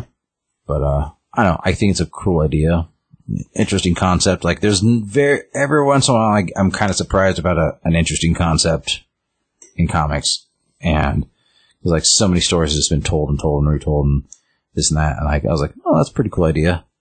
So Yeah, score for that book. uh, I give it a, I give it a four. Yeah. Mr. Brown, what do you know about the uh, Metal Society? I'm, I'm going to give it a four as well. Um, I really like the idea. Um, there are a lot of similarities for me with this um, and the Animatrix, which I love. Yeah, yeah, yeah. Yeah, just those first two episodes that kind of deal with what happens in the Matrix and you know when the when the robots take over and stuff like that, and people being birthed out of tubes and um, and I, I I'm not a big anime guy, but I, I do I did I did like the Animatrix. Um, but I, I really enjoyed just like you said, Josh. The concept of this is super cool, and um, it probably would have been a little higher for me had I got to see the fight. Which obviously, I mean, they they want you to you know come back and get the next issue, but. I was ready to see her, you know, take on this this guy. Um, Yeah, they're definitely building up to it for sure. Yeah. Um, I liked what you said too, and I felt the same way. The kind of flip flop of you know we create robots to do you know our bidding and the jobs that we don't want to do. Yeah. and they're kind of doing the same thing to us in this book. Um, the art's great. Um, I, I- I did enjoy the art a lot, even though it's a little bit more on the simpler side. Um, I, I- I did enjoy it. Yeah, I, I'll, I'll give it a four. No problem. I think it's the book of the night for me. Well, score wise, I give it four also. Like, the art's great. It had a whole slew of covers, and the cover that I picked to bring out for you guys to see is one of the ones I like the better of the group. Um, the art's great in the book. The concept of everything being like a reverse version of the way the world is right in a modern world is really cool. I, it, it has a it, it's got a little bit of a political stance in there with it, but not something that's overpowering and un, untasteful. So even if it is built to be something that's like, oh, huh, how the world is, it's not something that's like overpowering and makes the story still fun. So as far as like style of books, I mean, it was, it was pretty good. I I give it a four as well. Like I, like I said, the writing's really cool. I like how we go back and forth in time to set up the world after we already know what we're getting ready to do. Mhm. So I, I kind of like how it's paced. But yeah, issue two of that guy actually comes out this next week. Sweet. So, uh, movement in the world, it's, it's, it's really good. If you get a chance to check it out, you really should because it's fantastic. But yeah, I give it a four as well. Alright, so from there we'll move on to the, uh, Jane Foster and the Mighty Thor, uh, is issue one, uh, from Marvel Comics. Uh, this guy is written by, uh, Torunn Grønbekk, and the artist is uh, Michael Dowling. Um, as far as series is, this guy's a miniseries also, so, uh, everything else that's going on in, in the world of books, this guy doesn't necessarily connect to the main Thor story, but anyhow. And so we open up and we basically are staring into the abyss, this giant chasm of nothing. On the edge of it is a rock-faced mountain, and we have two figures on there that are in a conversation. And most of what's happening in the book's being told. Um, there's a narrator going along. We find out as we go the narrator is basically the this hooded figure with a half like half bottom uh, like masks. The top half's covered and the bottom half's open to talk. Very uh, I know it's not like a eyes wide shut kind of mask, but kind of. Uh, this foot is dressed in a, in a red hood and cloak, and uh, the first person she's talking to is uh, a dark elf, and we find out that dark elf is Algrim the Strong, and uh, we find out this hooded figure has offered Algrim a way out of his imprisonment. So he's been in prison because he was defeated and thrown out, and even though he made a deal with Asgard, when it came down to the end of it, they didn't support him, and that's what got him banished and trapped where he is. And uh, this hooded figure has promised him a way out so he can get his revenge on the Golden Realm. And he says, even if you can capture the God of Thunder, even if you could rise against them all, the all-seeing witch is, if you could get past her, I'm still imprisoned. So he, he's referencing the all-seeing witch being Sif. She's currently the, uh, Eyes of the Bifrost, so what, uh, normally is. And, uh, he's talking about Thor being the God of Thunder. And, uh, she knows he's going to take the deal before she offers it to him. She just has to convince him, and she convinces him to sign with him and whatever the uh, oath he's supposed to take, to take the oath, and they will free him. And she basically tells him that, that that's the only way he's going to get to create his battle. And she tells him that his followers are still loyal to him, so if he joins their battle, that they will join him, and she'll free him. She's he has to agree to do what they want him to do. And so he, he accepts, and she knew he would because he needs her a lot more than she needs him.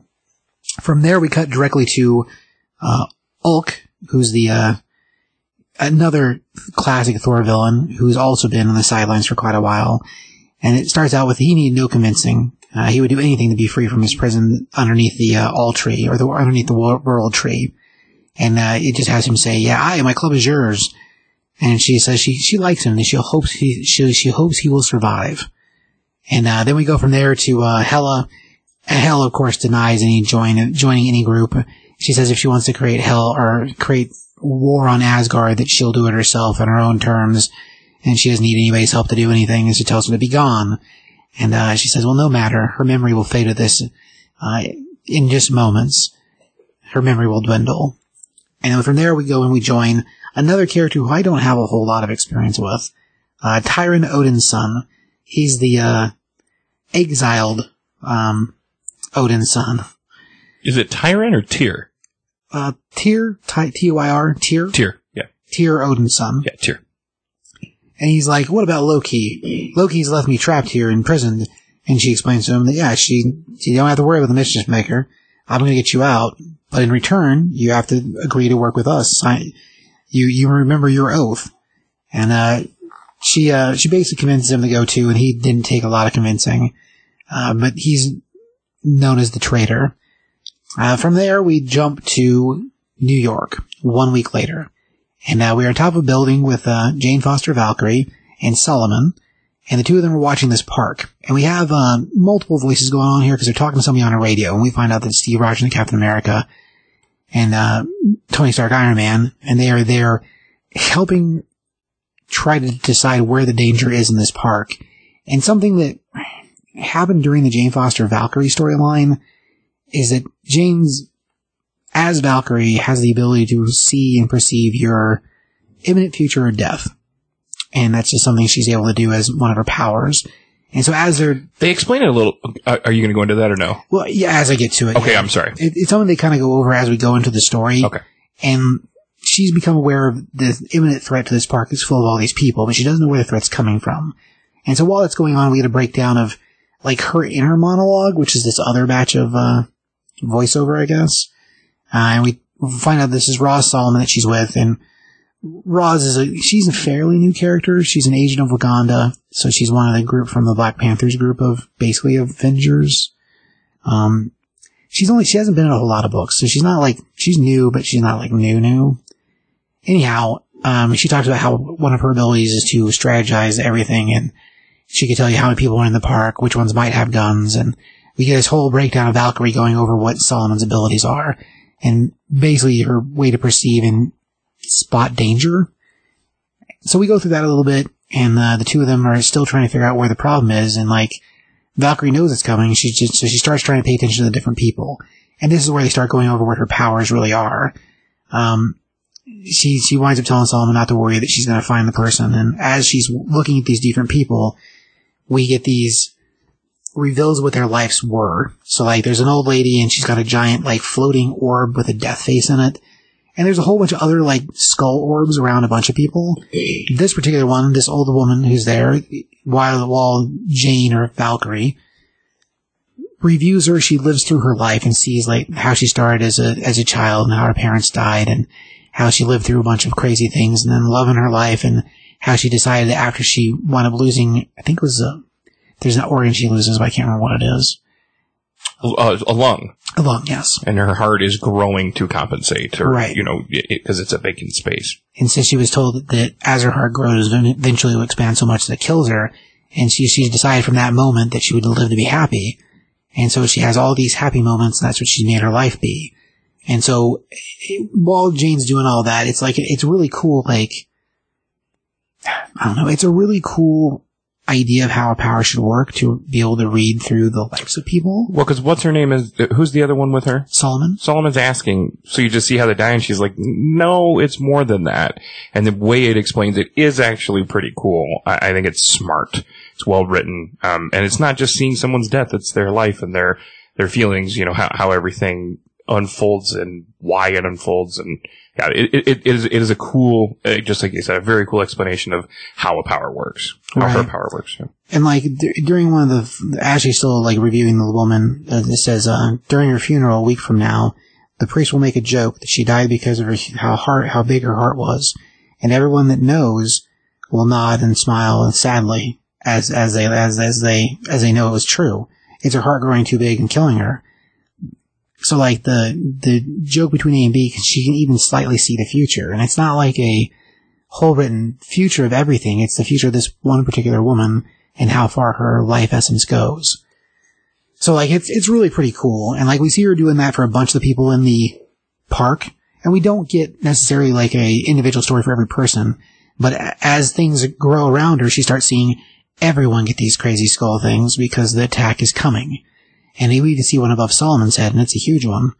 So like, So eventually, the, hold on. So the reason I just have a question. Mm-hmm. The reason she can see that woman's is because she's going to die soon. She it it says like think within a few minutes, right? that's that's the reason why Okay. it's as big as it is. So the rest of those green, the rest of those purple thing skulls that show up is because there's imminent danger and they could die soon. That's why they get big. Because when you first see the first batch of it, the They're latest old small. woman, she has a huge one, and all the people around her have tiny ones. gotcha. So like as it goes, the more imminent your death is, the bigger the skull is. But yeah, the growth in them and why all the parks peoples grow huge too is because the threat is so imminent. That makes sense.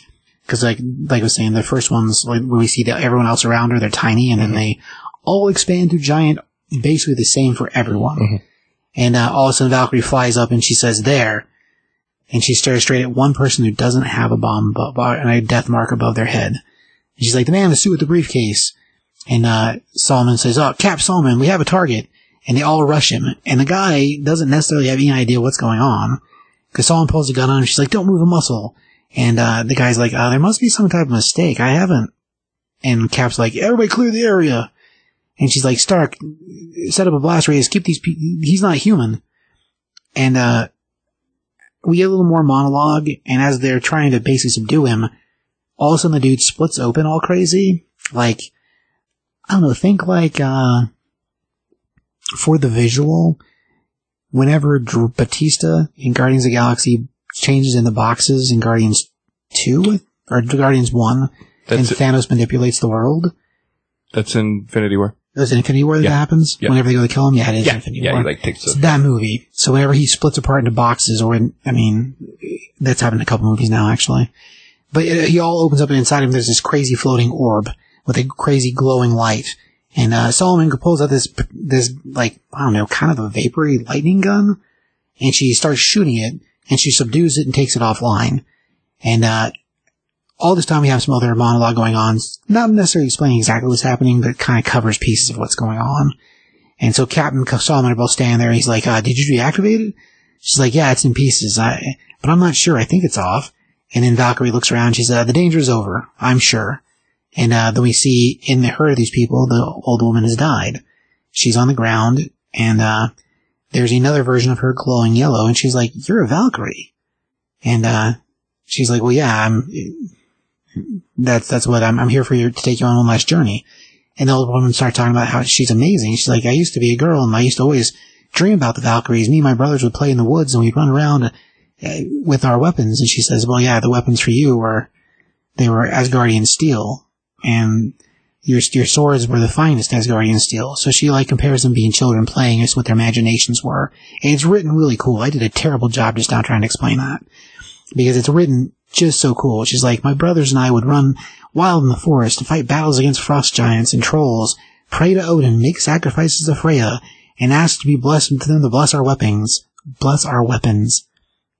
I mean, they were just sticks, but, and then we turn to Valkyrie, and this is where she says it, so I, I'm just reading it to you, because it's, it's, it's awesome. So we turn, we turn to Valkyrie, and as, uh, her steed flies down, she says, If in your hands, they were swords of the finest Asgardian steel. And at night, your prayers were such that the warriors, the war, the words, were wonderful words to hear. And then she says, "Are you ready for one last journey?" And uh, she stretches her hand to the woman because she basically ferries her to the other side. And uh, from there, we cut to Ohio because that's what you do. and we were outside a bakery, and the name of the bakery is Bake My Day, which is hilarious. Um, and inside, we have uh, two women that are on a date, or they say it's not a date. Um, this is Runa, so uh, Valkyrie, um, the other Valkyrie, uh, which I'm, it's R uh, with a crazy mark on top of it, and then NA. So Runa and Michelle. Michelle, best I can tell, I, I don't know if we've ever seen her before, just a regular chick. Uh, but they're doing a game with, uh, is that like 10 questions. And, uh, as she's asking questions from each other, she's like, well, Michelle initially gets weird about it. She says, well, this is your idea. Don't you remember the 10 question game on the first date? She's like, oh yeah, I'm sorry. Sure. Some people, it's just that as I ask questions, a lot of people feel like they're unique. And as I grew up, I thought I was unique, but turns out that everybody's an outcast and everyone has problems. And when it comes to uniqueness, you're only unique in the fact that everyone has the same problems. It's written more wordy than that. Um, anyway, so on their date, uh, the, the waitress comes around, brings them coffee, and if- comes around the last time she asked them, do they want decaf because it's getting later, and both the girls are like, oh yeah, sure, bring some more, you know, bring some more coffee, maybe a piece of pie. They go on with their date, and then uh, the waitress comes over to get the pie from the uh, a cook behind the kitchen, and she's like, "Oh, young love," and he's like, "Oh yeah, that's what it looks like." And while it's going on, we see a TV in the background, and the TV is recapping events from the park and how uh, the Avengers were there to deal with an incident, and there was one one fatality, but it had nothing to do with the emergency. It had nothing to do with the emergency on hand. So it's basically just giving a report of the Avengers being in the park and of one woman dying. So it's the stuff we just lived through, just now on TV, being broadcast at the diner. Um, from there, we cut to Valkyrie, Jane Foster Valkyrie's home, and she's got her horse inside, and she's come home with a bunch of ga- with a bunch of groceries, and the horse is like, "Aye, Valkyrie, but did you get those carrots?" And she's like, "Oh, I totally forgot." He's like, "You don't know, according to the bylaws, the the unit, law 434." She's like, "Yeah, I know, section 32. I I know." I he goes, "I have working standards." because he's upset she didn't bring home carrots, and it's apparently into the bylaws he's supposed to. Um, from there, we cut to a scene of Sif. And Sif is like using her powers, just watching everything because that's what she does now. And uh, she's like, "Huh, the, at the at the gates, the ma- get the Master of War. There's something wrong." And from there, we see a shot back at Valkyrie's home, and something's flying towards the window. Eventually, we get a close up, and we see that it's Thor's hammer and it smashes through the window into her living room. We get some voiceover from Jane Foster, and it says metal through the air. And we see Jane, she says, Do you hear that? And the voiceover is like, This sounds so familiar.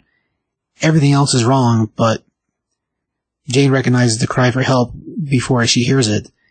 And then she waits, expecting the hammer to be recalled, expecting Thor to call back his hammer. But that doesn't happen. No matter how long she hopes, the hammer continues to sit there.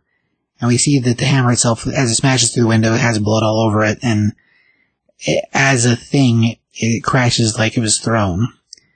And uh, she looks at the hammer, goes to grab it, and she says, Sif, knowing that as she yells it, it doesn't make a difference because even if she whispered it, Sif would hear it. Uh, from there, we travel back to the back to Asgard, where we find the uh, Sif just waiting on the Rainbow Bridge outside of Asgard, and she, she's staring and as this is going on, we get uh, some more Jane Foster, like, basically voiceover. She's like, she tells Sif she demands an answer. She wants to know where Thor is. Sif is upset because the one thing she can't see is where Thor is. And she can't understand how she didn't notice him go missing. And, um, from there, she's joined by Beta Ray Bill. And Beta Ray Bill walks up and uh, we get this cool, like, shot of her eyes seeing a reflection of what she's watching. And it's basically a bunch of charging, like, armor clad people. And she says, uh, but the one thing she can't hear is her king. He is lost, and instead what she sees fills her with fear. Asgard prepare, needs to prepare for an attack. And about that time, when Beta Bill's behind her, she says, Master of War, alert the arms, sound the horns, war is coming. Beta Ray Bill, and the king is gone. And uh, from there, she summons Jane Foster with the uh, with the uh, Bifrost, and Jane shows up. She's like, "What's happening? What happened to Thor?" She's like, "I don't know, but at this point, he's gone, and gone from my sight, lost to the realms, and the energies, the, the enemies are mobilized, and they are here." And so Jane Foster's like, "Well, he's not dead, because I can, I can be sure he's not dead." And uh, Valkyrie confirms that because if he was dead, the world would feel different. And uh, from there, she returns back to the uh, apartment, and she's looking at the hammer, and she's like, "Oh man, Asgard is coming to war." And the horse says, "Yeah, aye, Valkyrie." And then we cut back to uh, Asgard as it gets prepared for war. Beta Ray Bill standing with Sif, the two of them making arrangements for the uh, armies, and we see flying s- ships in space coming to mess up Asgard. And uh, Valkyrie tells uh, the horse that they need to get our other Valkyrie. And we cut back to the restaurant with the two girls on the date. And she's like, well, I know that you're always busy. And she's like, well, I, it's, I, I have a really important job and it's, it's a hard job and takes a lot of my time. And, uh, as their conversation goes on, eventually the horse lands and he walks up to the window and he's got wings. He's not just a regular horse. He's like a Pegasus. And, uh, it's, it's so funny to me. She's like, uh, the, Michelle looks and she goes, is that a horse? And the horse looks at her and goes, that's Mr. Horse to that lass. And, uh, Valkyrie's like, oh, damn it. I'm sorry, Michelle, I have to go. So the horse full and like called her out. It's funny. Um, anyway, we cut back to Asgard and we see, uh, uh, a batch of our dark elves on their ships getting ready to land and fight and go to war. And, uh, in the process of that, Ray Bill tells the, the garrisons to start firing and the dark elves fire and we see that what they're shooting are basically black holes that, uh, start destroying the city. And, uh, it's, uh, it's pretty crazy mess and Beta Bill is trying to get people to safety and the whole time Sif's like watching, waiting for Jane Foster and Jane's like, I don't want to take the hammer because I don't want to be that again but I have to. I just didn't want to have to ever do it like this. And you see her grab the hammer and she turns back into Thor. And uh, as that's going on, she basically puts Thor to rest. Rather than letting herself become the entity Thor again, she puts it at bay and takes the hammer with her, which is something I don't think we've ever seen anybody do ever. It's pretty crazy. I mean, we've seen Captain America use it, him not transform and stay himself, but I'd say Cap's a different bag of nuts. So what happens here is really pretty cool, but it's crazy. Um, anyway, she basically tells herself that she's going to stay as Jane Foster and as, as Valkyrie as long as she can. And she says, is that okay with you? And the hammer starts talking to her and she finds that the voice inside the hammer is actually Odin, who has passed away and now his spirit and essence lives in the freaking hammer, which is a crazy thing too. So she basically has a conversation with the hammer, which is Odin. And, uh, by the end of the conversation, she's getting ready to go rejoin the battle. And, uh, from there, we cut to a crazy garden outside of a really beautiful of little waterfalls, a nice little lake, and uh, we have our hooded, our red hooded characters show up, and we see that they're there to meet the Enchantress. It's the same hooded figure from the beginning. Oh yeah, it's the same one throughout the book. All these appearances have been that same person. Um, and, uh, she's there to see the Enchantress because she's wants to know if the Enchantress has finished her mission. And, uh, the Enchantress says, yeah, I freed all your warriors. But well, I freed, more, freed your warriors, not all of them as of yet. And she says, tell me, do you have him? And she says, yes. And she says, how does it feel? It feels good. And there's a batch of voiceover that is uh, kind of explaining what is going through the Enchantress's head, and she's been promised something, and the only reason she'd work for them is because what she's promised, and even though the only reason that she believes this has worked so far is because all the others believe they can overthrow this person, they can beat them and she knows they can't. And uh, when we get to the end of, uh, there's a little more battle that we wind up seeing from Asgard with the black holes. Uh, but we wind up coming back at the very end to the Enchantress, and she's like, "Well, you know what you promised me, and that's what I want my reward. I will have Thor." And we wind up seeing Thor on some crazy planet with his armor all stripped off, basically running from a giant snake. And It is looks- a really big snake. It is. It's crazy. It's giant. It's yeah. It's it's super crazy, and uh, that's where the book wraps the beginning to be continued. And uh, as far as like a thing, like the Enchantress's goal has always been to have Thor as her own, and that's uh, so I like that part is definitely like true to the rest of the story. A few of these other characters I don't have a lot of experience with when it comes to the Dark Elf. uh, Other than Malekith, I don't really know a whole bunch of them. So like learning about him a little bit is interesting.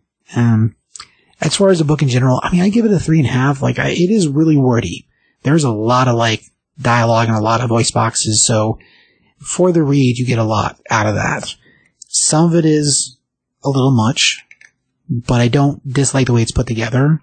And I feel like it moves pretty okay. Um, I think the stuff with the horse is hilarious. Uh, I like the, the way that Jane shows that she can wield the hammer different than other people can. I think that's cool. And like her making the choice to stay Valkyrie rather than just transform back into Thor. Difference being that when she's Thor, just like how Thor is a person and Donald Blake was a person, they just shared the same body for the longest time. The entity itself is when she's when she's Thor, she's not Jane Foster, she's Thor. And when she's Valkyrie, she's a mixture of the two. When she's a Valkyrie. Right. Well, she's she's the original Valkyrie, the Swiss Miss uh, from Hilda. Brumhilda died, I don't know, several years ago. Well, maybe like two years ago. And after she died, her essence passed on to Jane Foster. That's how Jane Foster's a Valkyrie at all. So it, she would be the primary one from what the comics used to be. But yeah, there's a slew of other Valkyries. There's a whole batch of them. She rebuilt the Valkyries at one point. So Um, there was nine original. right. But Broomhilda, she was our main one that we saw in all the comic books. So she's Valkyrie and Thor. at this point she can choose between the two. Hmm. Because when she elects to the hammer not to change her, she stays as Valkyrie. So it's like she has an option, which is also super weird. But I mean, it's kind of cool. And I, I have some experience with Broomhilda, not a lot. Um, and Jane Foster, she had a miniseries before this one, which goes over part of that stuff too. I don't know if it fleshes it out all the way the way this one does because I didn't read the whole thing. I only read part of that series, so I'm not really sure how far it goes. Um, but it was maybe like maybe a year ago, I guess, that happened. Anyway, as far as the score, like did I say three and a half? You Is that what I said four and a half. No, no, no, no. Three and a half. If I guess anything, it's a three and a half. Pretty sure it was four now. No, if I said four, that was incorrect. Okay. I mean three and a half. Of, of the group of books, like I like this one a lot. even said five and a half. That's not. that's not true at all. I said three and a half. You can go back and listen to it later. I said three and a half. Okay. So that's what I give it. I like the cover. I like the concept. Is it only happening because we get a movie happening? Probably.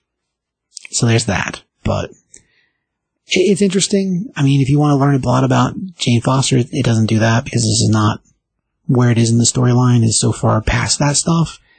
And because it's not proper Jane Foster Thor, it's not really that either. I think by the second issue, we'll probably get her as Thor a little more. Otherwise the titling's weird. But I liked it, so I mean that's where I'm at with it. I guess. Uh, what do you guys know about uh about the uh, Jane Foster and the Mighty Thor, Mister Brown? What do you know about it? I'm gonna give this book a two. Sure. It is so wordy and I had a hard time following it because of just like you said, you, I, I you said you liked the way it's put together and I was like, uh, I, I, I didn't. Kind of had a hard time what was going on. I didn't know who was whom. I didn't get the Odin thing at the end. I, I, I didn't, I, I, I, I, yeah, it's, It does help that I know Thor, that Odin has died. Yeah. They they mention his essence being in the hammer, but yeah. if you don't know he died at all, and that piece would be a little rougher. if Beta Ray Bill was not in this book and they didn't do the whole explaining of her power, I would have given this book like a like a like a, a half a star. Um, but because of those two things, and and that scene is re- that that that panel is really cool. Um, like we talked about her uh, explaining the power that she has. I don't have I don't have a real good grasp on Valkyrie, but I don't know if I really like them being Jane being able to do both. I, I think that's kind of redundant, but yeah.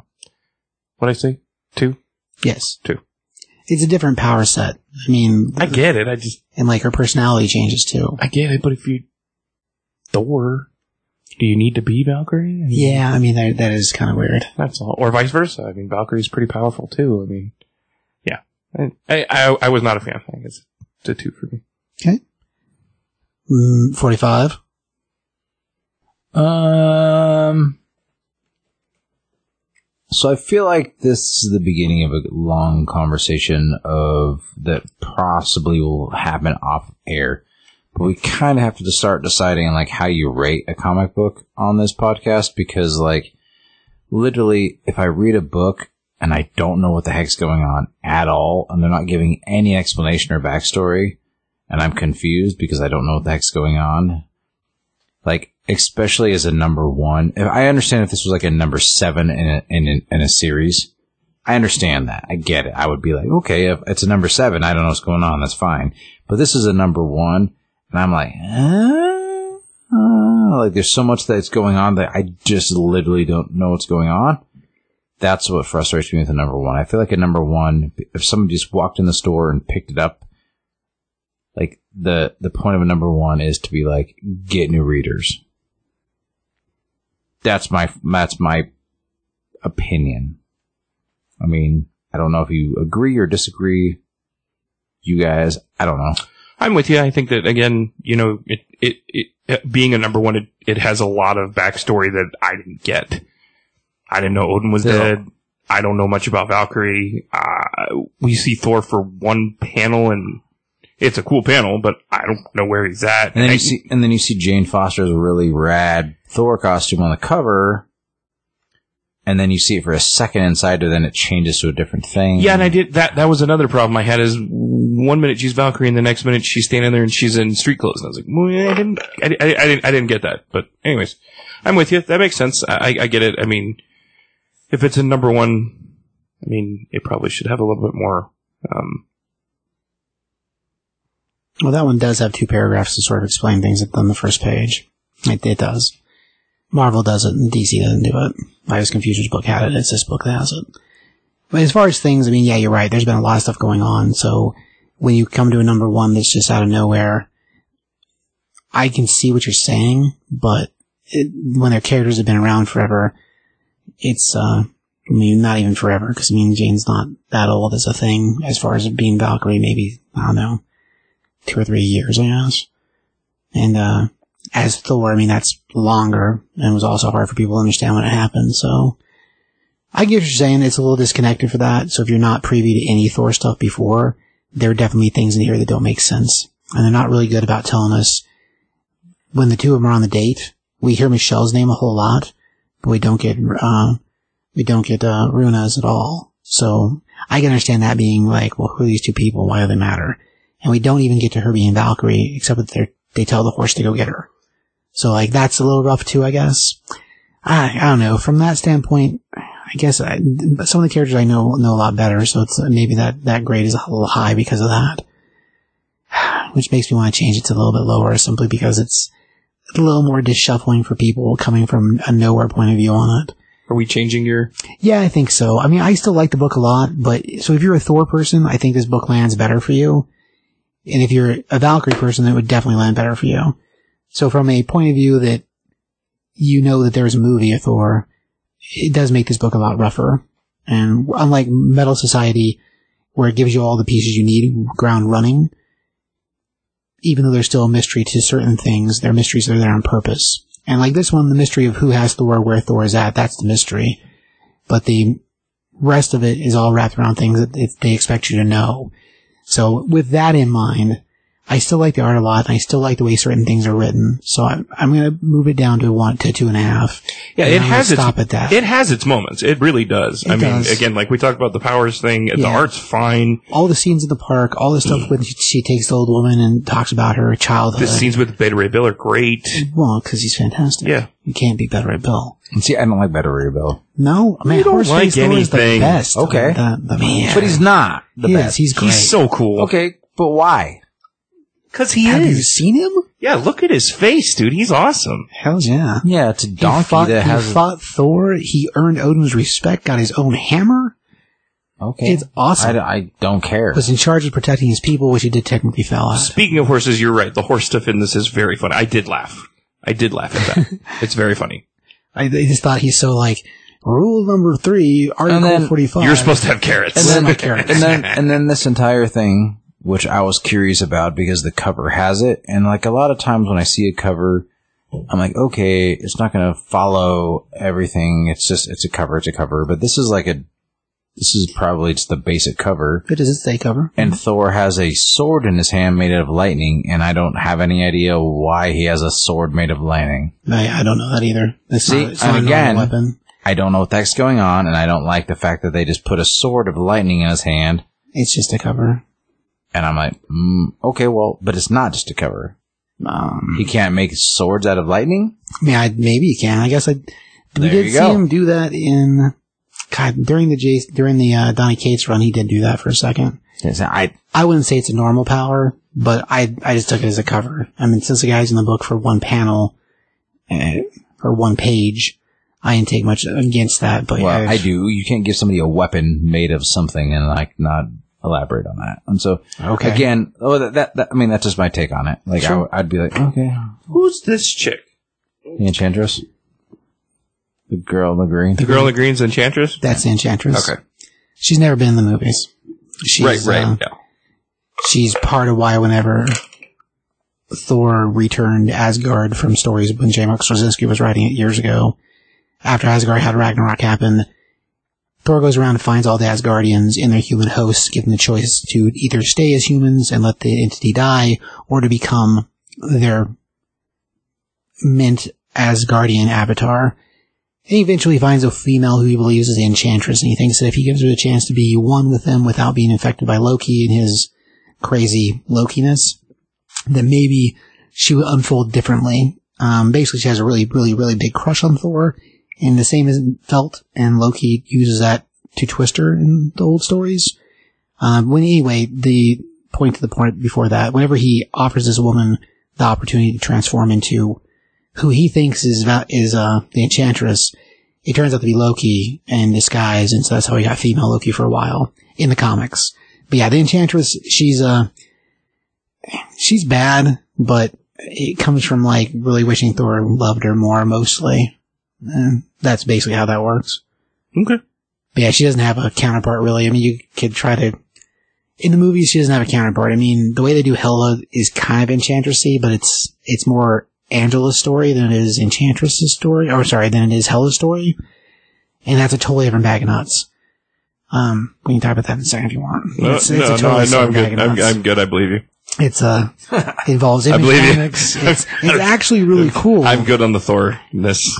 but it's, I'm very Thor. it's a different. uh I mean, very rarely do we get characters that move from one company to the other company, and that's what what Angela or Angel Angela was, and her whole Are you telling me anyways right now? Is that what you're doing? a little bit. I'm gonna stop. Has nothing to do with Enchantress. No, it doesn't. No, it's a separate piece that was in the same conversation. But yeah, that's who that character is in the in the story. I'm just kidding, man. Go on. You can tell me all about it. it's fun to fall her apart because it's explaining how why she's around. Anyway, it's all nes- nonsense and no Why. Angel's around or Enchantress? No, the Enchantress. After he comes from the J. Michael Straczynski stories, The Enchantress has been around for decades, though. yeah, she has. But after Ragnarok, they all died, and the only re- it, it doesn't matter. It's a whole bunch of different stories. It's the Enchantress. She used to love Thor. Thor didn't love her, and now she's mad. That's the short answer. Forty-five. You want to finish up? Oh yeah, it just I give it like a the only thing that like redeems this issue is like I mean, again, I, it's I, the storytelling isn't bad, the art's not bad. I just don't know what the heck's going on. So just like as a number one, it's like it's it's basically being a part of a club and being like, eh, you're not part of the club, eh, not my problem. That's how I feel about this issue. So I mean, as I read it, I can tell that the writing's decent. I can tell that the art's decent. So I would like if I was a Thor fan, I'd be like, "Oh, this is great." I give it like a four. But because I have no idea what's going on and they don't care what that, that nobody knows what's going on, and they're trying to be like they're kind of elite about it. They're like, "Eh, we don't care what you think." I give it a one and a half. That's how I feel about it. That, that's my frustration. It's just like they just really don't care. I think it might be the idea that if you read this and you have questions, that they expect you to go backwards and read the old stuff. Okay, but that that's my thing is like I I read comic books from the perspective of the nine year old kid who walked down to 7-Eleven and got something off the newsstand. Right. And so when I if I was to pick this off the newsstand, I would not go back and look for more. I'd be like, I have no idea what's going on. Right. No, and I, I, I hear what you're saying. Which is why I changed my initial score. I know. I'm I'm, I'm just saying that like I that's why I'm just like oh, okay. Sure. Takes a lot of uh, bollocks to uh, change your score. I mean, not really. I just, I, you know, it's fine. See, from there, we have uh, an interview with Becky Cloonan. Um, this is from the uh, WonderCon uh, 2022. Uh, so we're going to run that for you, and then we'll be back in just a second.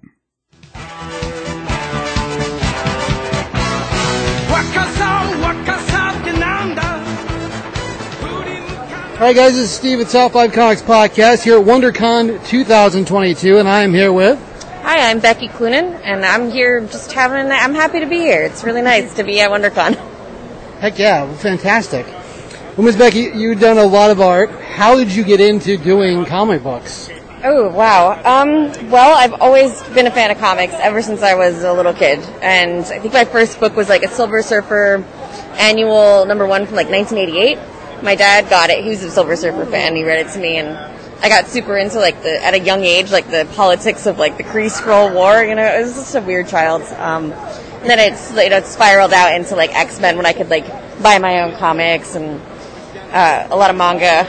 and that's kind of I I knew at that point that I wanted to make comics. Um, and once I decided, once I discovered it was like, oh, it's like a job you can do.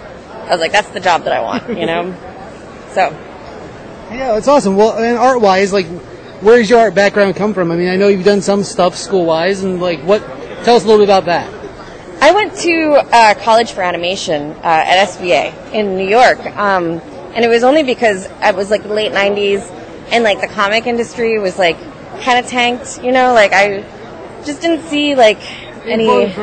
Yeah, yeah. So, and even like I was 18, I was like 17 or whatever, and you could tell like this isn't going to work out for me. So, uh, animation was booming, and then the like two years into school, I'm in mega debt. You know, just like being like, what am I going to do with my life? And then all the animation industry tanks. so I was like, you know, everyone in my class is like moving to 3D animation or they're like moving to illustration. Uh, and I was like, I'm just going to drop out and make comics because that's what I wanted to do in the first place. So having that animation background, like the foundation of it really helped. I think just like the gesture drawing and like the intensive work that goes into animating was like kind of you need that in comics, you know? Right. Yeah. They had us like taking acting lessons and stuff too. It was really weird. I'm not an actor, but I think it really helps like at that age I was like soaking everything in, you know? It was like formative. Well, learning how people move and how things, e- expressions and things from acting is a good avenue to try to pick up new stuff. Yeah, yeah, definitely. So as far as projects, like if people want to get your stuff and they can't come to conventions, where can they buy your things? Um, I've got a web store uh, with my partner called Mystery School Comics Group, and you can just look that up and it'll pop up. Um, and that's where we put like all our self-published stuff and like sundry goods like pins and patches and cool, cool little things, uh, prints. Um, but right now we're working on uh, Bat Girls and Wonder Woman, and for DC, and we got X-O Manowar with Valiant coming out in like November. So we got like a lot on our plate.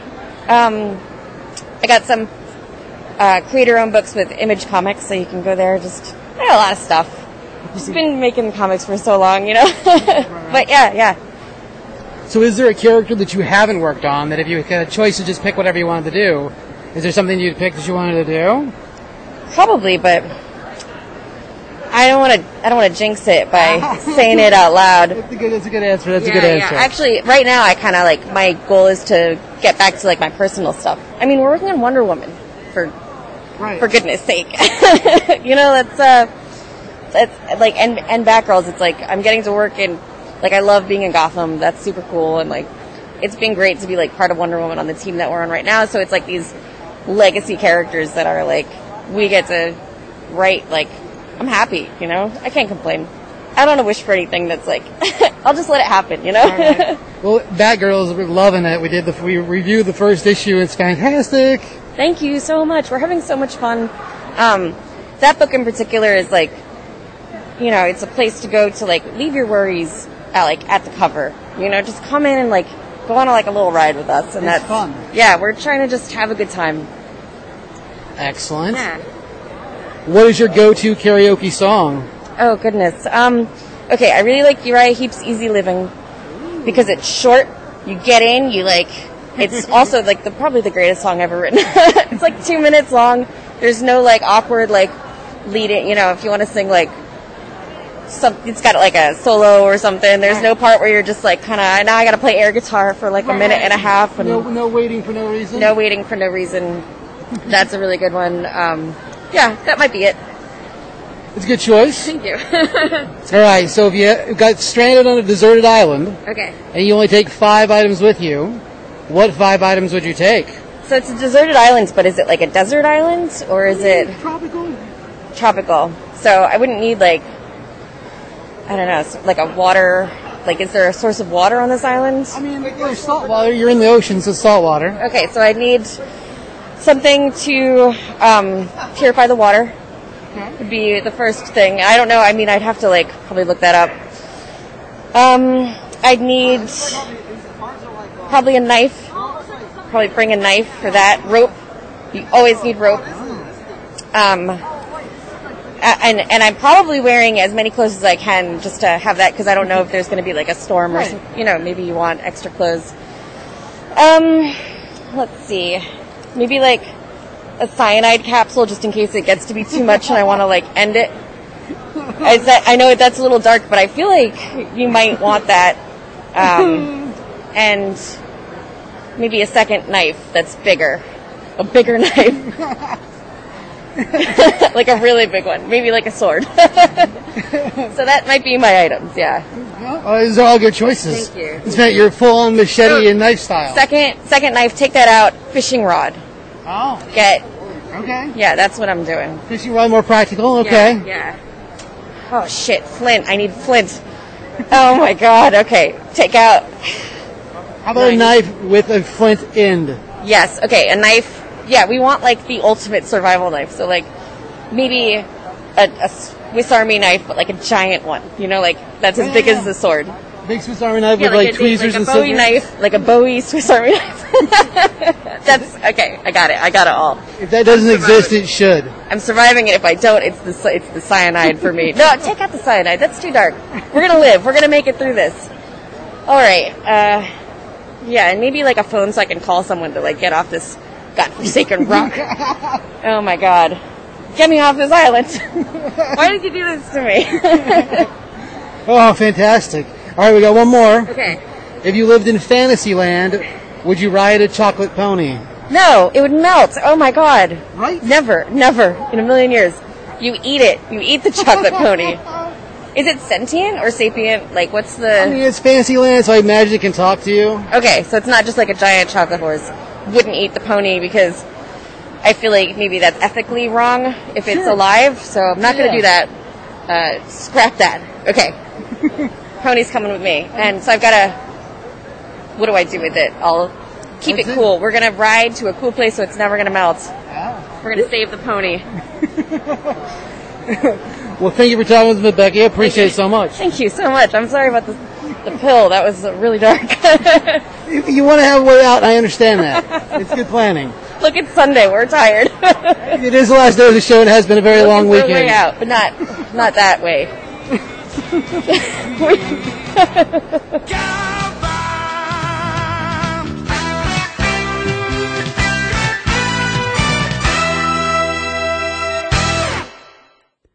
just want to thank Becky again for taking the time to talk with me out, out at the WonderCon. That was awesome of her. Uh, super neat lady, fun artist, awesome writer. Uh, she showed me a whole batch of her uh, Norse mythology cards. She's got this whole thing going on with that. So I, I say check out her website. I mean, she's she's great. So yeah, anything you pick up from her. I mean, again, she's she's great. She's got a cover coming out for the uh, new uh, Artemis uh, one shot coming out from DC, which Skylar Petrie is going to be drawing interiors to. So I'd say check that out too. That's only for the end of the podcast, but I did it a little early. Anyhow, um, so from there, into the lesson of the day. What'd you learn today, Mr. Brown? Um, I learned a lot about Valkyrie, even though I didn't really want to. uh, sorry. No, Uh, no, that's, that's, uh, see, it's supposed to be fun. Uh, yeah, I learned a lot about Valkyrie and and um, some some pretty interesting stuff about the power that Mol- Mjolnir has. You know, once Jane gets it, uh, that's pretty interesting. It's a different power than Thor's. So Yeah. 45? What'd you learn today? Um, that people who are Thor fans think that they're better than everybody else. I mean, they might. It is a pretty popular book right now. There's this whole movie coming. I remember a time when Thor wasn't good for like nine decades. So oh god, that. yeah. That's true. So just remember that, guys. Right? It's like Manchester City fans. Like you Remember guys, you your guys have been good for like five years. remember your roots. Maybe. Right. Maybe. Like you guys have been kind of good. You got a real handsome dude from Australia to play you doesn't mean you're a good book. Like just remember where you came from, where Right. nobody liked you. No, that's, there's definitely time. Quit being elitist. Just be like, hey guys, maybe we should all just be, be cool in this together. Nah, we're just gonna be, we're just gonna pretend that we're cool than everybody. What did I learn today, Josh? That podcasting in the living room worked out really well. It didn't work out that well. Oh no, it didn't.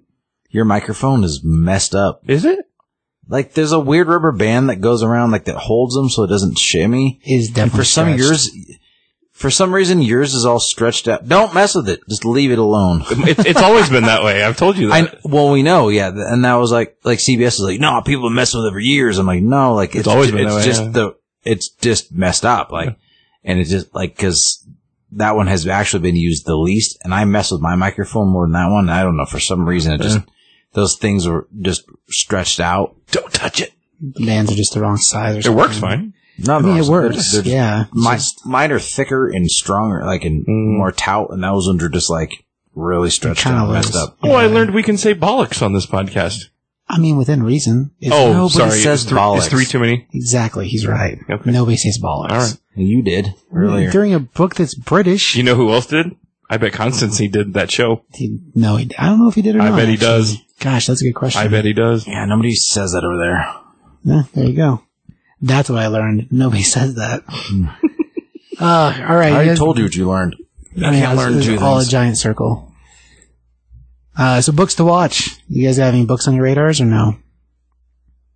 Not this one. Not Jane Foster, the Mighty Thor. Okay. Not watching it.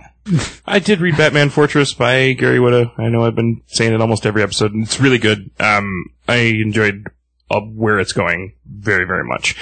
What's interesting to me, and I listened to um, an interview with him about it, and he was like, "Oh, you know, I wanted to, you know, do this new Batman concept about, you know, there being a blackout." And he's like, "What's interesting is that legitimately, right now, DC Black Label." has the exact same storyline. And he's like, I came to DC and was like, hey, this is what I wanted. He originally pitched as a Superman story, first of all, and they were like, hey, the Batman, you know, movie's coming out. Can you make it Batman related? He's like, yeah, sure. And so, uh, what's funny, I think is, again, he pitched, you know, this blackout thing and DC was like, oh yeah, cool. He's like, well, you guys already have a book about, you know, a blackout got them. They're like, that's fine. We don't, we don't mind. I was like, wow. That, that's pretty cool. uh, yeah, so, so, so uh, yeah, it's, it's, it's great. Fortress is, is really good. Um, and then of course, what's the other one I'm reading? Flashpoint. Dark- Flashpoint. Flashpoint. Well, he knows what I'm reading. Flashpoint and Dark Crisis. I know. That's I'm. He, he knows what I'm reading. Yeah.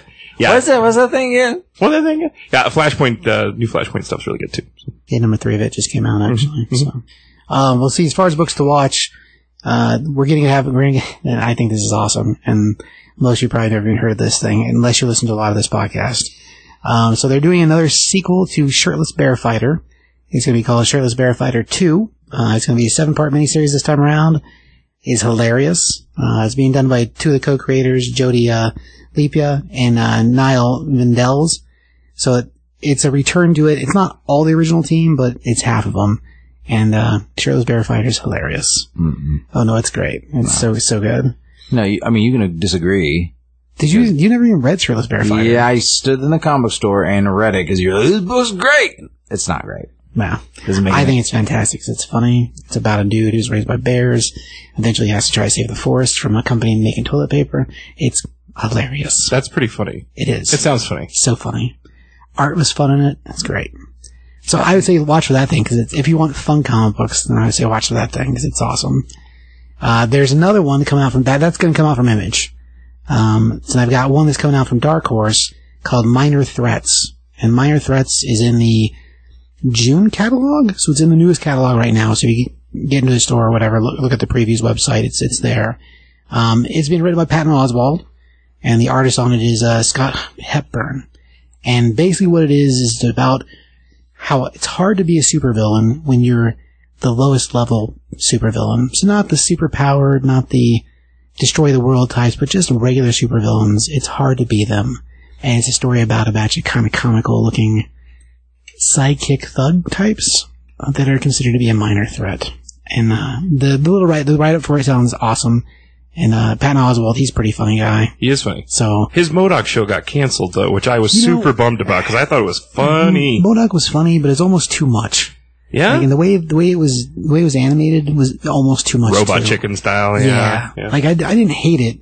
I, I actually thought it was pretty funny, but like it, it's the I think both those things together were just too much for an, an audience that's like we like action packed Marvel stuff because it really wasn't that. no, no, no. It was it was a funny show. Like if it was Robot Chicken skits, it'd probably still be going right now. yeah. because shorter the little episodes, yeah. Audience is different for that versus proper Marvel things. I have another book to watch. This Predator number one coming out in Oh, July yeah. looks awesome.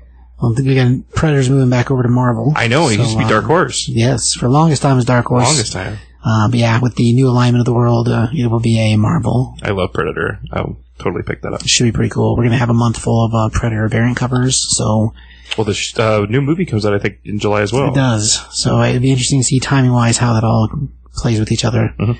Uh, but yeah, it, I mean, it looks pretty cool. The uh, the variant covers are just variant covers, so you know, yeah, Thor fighting a Predator and Iron Man fighting a Predator. It's awesome. But That's yeah, awesome. it's cool. But they're that's just cool. they're just covers. So Still, I would love to see that on a cover. oh Like yeah, Iron Man beaming up.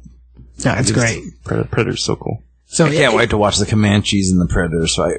Yeah, the movie looks amazing. Oh yeah, I think this could be great. I didn't know it was on Hulu. I thought it was a Oh, weird. yeah, it's on Hulu. I thought it was going to be a, a theatrical release. So no, it's, I. it's on Hulu. I'll be damned. I saw a trailer for it tonight when we were watching the game. I didn't know that. Mm-hmm. That's, that's interesting. Uh, Josh, you got any action figure news over there? I do all sorts. GI June just came out again today. They released that. Um, they showed the Sergeant Slaughter figure that's coming out. It's like the GI Joe, um, the six inch line, the one twelfth line. Um, supposedly it's being released on the day of San Diego Comic Con starts. Not a San Diego Comic Con exclusive, but only released that day. It'll be like across. It'll be available everywhere. But they were teasing that it, it is going to be released alongside of somebody that Sergeant Slaughter likes to punch in the face, meaning that they're it's it's. I assume because what I've seen and what's been rumored, because they have not like shown Doctor Mindbender yet, that Doctor Mindbender is going to be the San Diego Comic Con exclusive. That, but they haven't like talked about it on the uh, official like Hasbro Pulse sites or like live stream things. Right. But they're saying the rumor is that it's going to be Serpentor Ooh. with the with the air chariot. That's so cool. I don't know. It I I don't know. Anyway, Sergeant Slaughter looks cool. Um, upcoming releases are going to be a, a original rock and roll, or no, not rock and roll, Outback, because Outback is being released in Tiger Force colors from Target, but that's been like already Yeah, happened. it's happened. But they're doing offi- uh, that officially.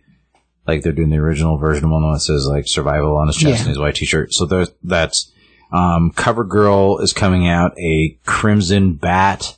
Um, a Slaughter's Marauders Barbecue, Oh, which I thought cool. I know that's one of your jams. Yeah, I like that one. Um, and then a Renegade style Storm Shadow with a white timber, which is really cool, which is up for um, pre-order currently on Big Bad Toy Store. And then also a new Transformers G.I. Joe crossover. Um, it's the AWE Striker. It's the little like Doom Buggy Jeep thing. It's the green one. Um, but it will be Bumblebee and it comes with st- um, Stalker, um, O-ring style Stalker Classic style, yeah. which which is pretty cool uh, if you like Transformers GI Joe crossover things, which is neat. But um, the I'm not sure. It's cool. I mean, it looks really cool. I mean, but uh, anyway, the next rumor they still haven't shown. Or, I mean, there's a bunch of stuff that's been pre- for all that kind of stuff that's been pre-ordered uh, up for pre-order, not up for pre-order, but um, the next rumor, not rumor, but the ones that they've said with their mouths that are coming out for sure are Copperhead and Wetsuit will be the two next ones coming that we have not seen yet. Okay. But I don't know. It's Is just it regular line figures? the most most of it, unless it's a, unless it's like a a color variant, it's going to be a regular line figure. Gotcha. So there's all that. Um, they did show like the packaging and um, which I don't know why anybody would care because like we've seen those figures a thousand times since like since they came out in the 80s. But like the the Duke versus Cobra Commander O-ring Right. pack pack. It, I mean, the packaging is what I guess what, mo- but everything else it just looks just like the original stuff. So Right. it is what it is. Yeah, it's those retro re-releases that are done like actual figures rather than the retro line that's like the T-Crotch figures. Which is weird. But, No, because there's the what Super Seven or whatever does the T crotch Yeah. versions of GI Joes, but the this is like the O ring. right. The difference between the two, they're both classic style, but one's actual classic and the other one's the T-Crotch, which is like not, it's not real classic style, but it, the way it's designed is to look like classic. Hmm. Didn't they do a Storm Shadow Snake Eyes two pack that were that way already with O-rings? Yeah. Yeah, it's the same style. But the Super 7 T Crotch ones that are coming out look like the cartoons, though. These ones like Oh, look like true.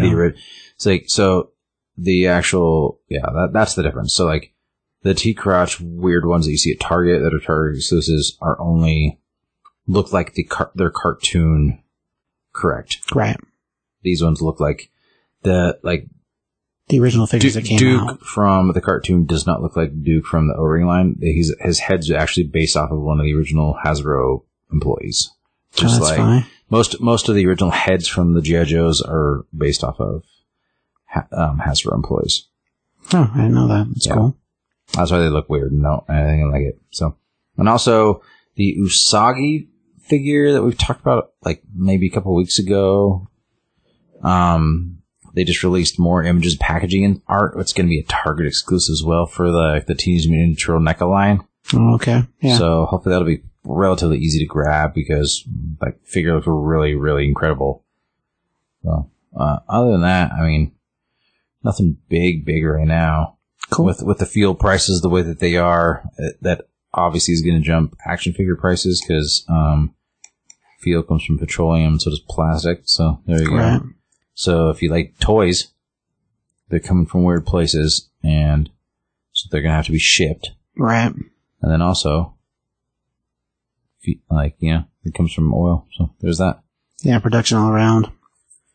Open up the pipeline, right? They did make the first maiden voyage of the first, like, a, elect, uh, not elect, like, well, whatever, like, not human ran, um, shipping freighter from overseas. Oh, really? Yeah, I just saw it on the interwebs. The, I saw it on, on the line yesterday. There On the line. On the line. On the line. Silly. So you put it on the line. Right? You That's all I mean, got. yeah. Uh, well, it's a key. Taki! It's a key. Nope.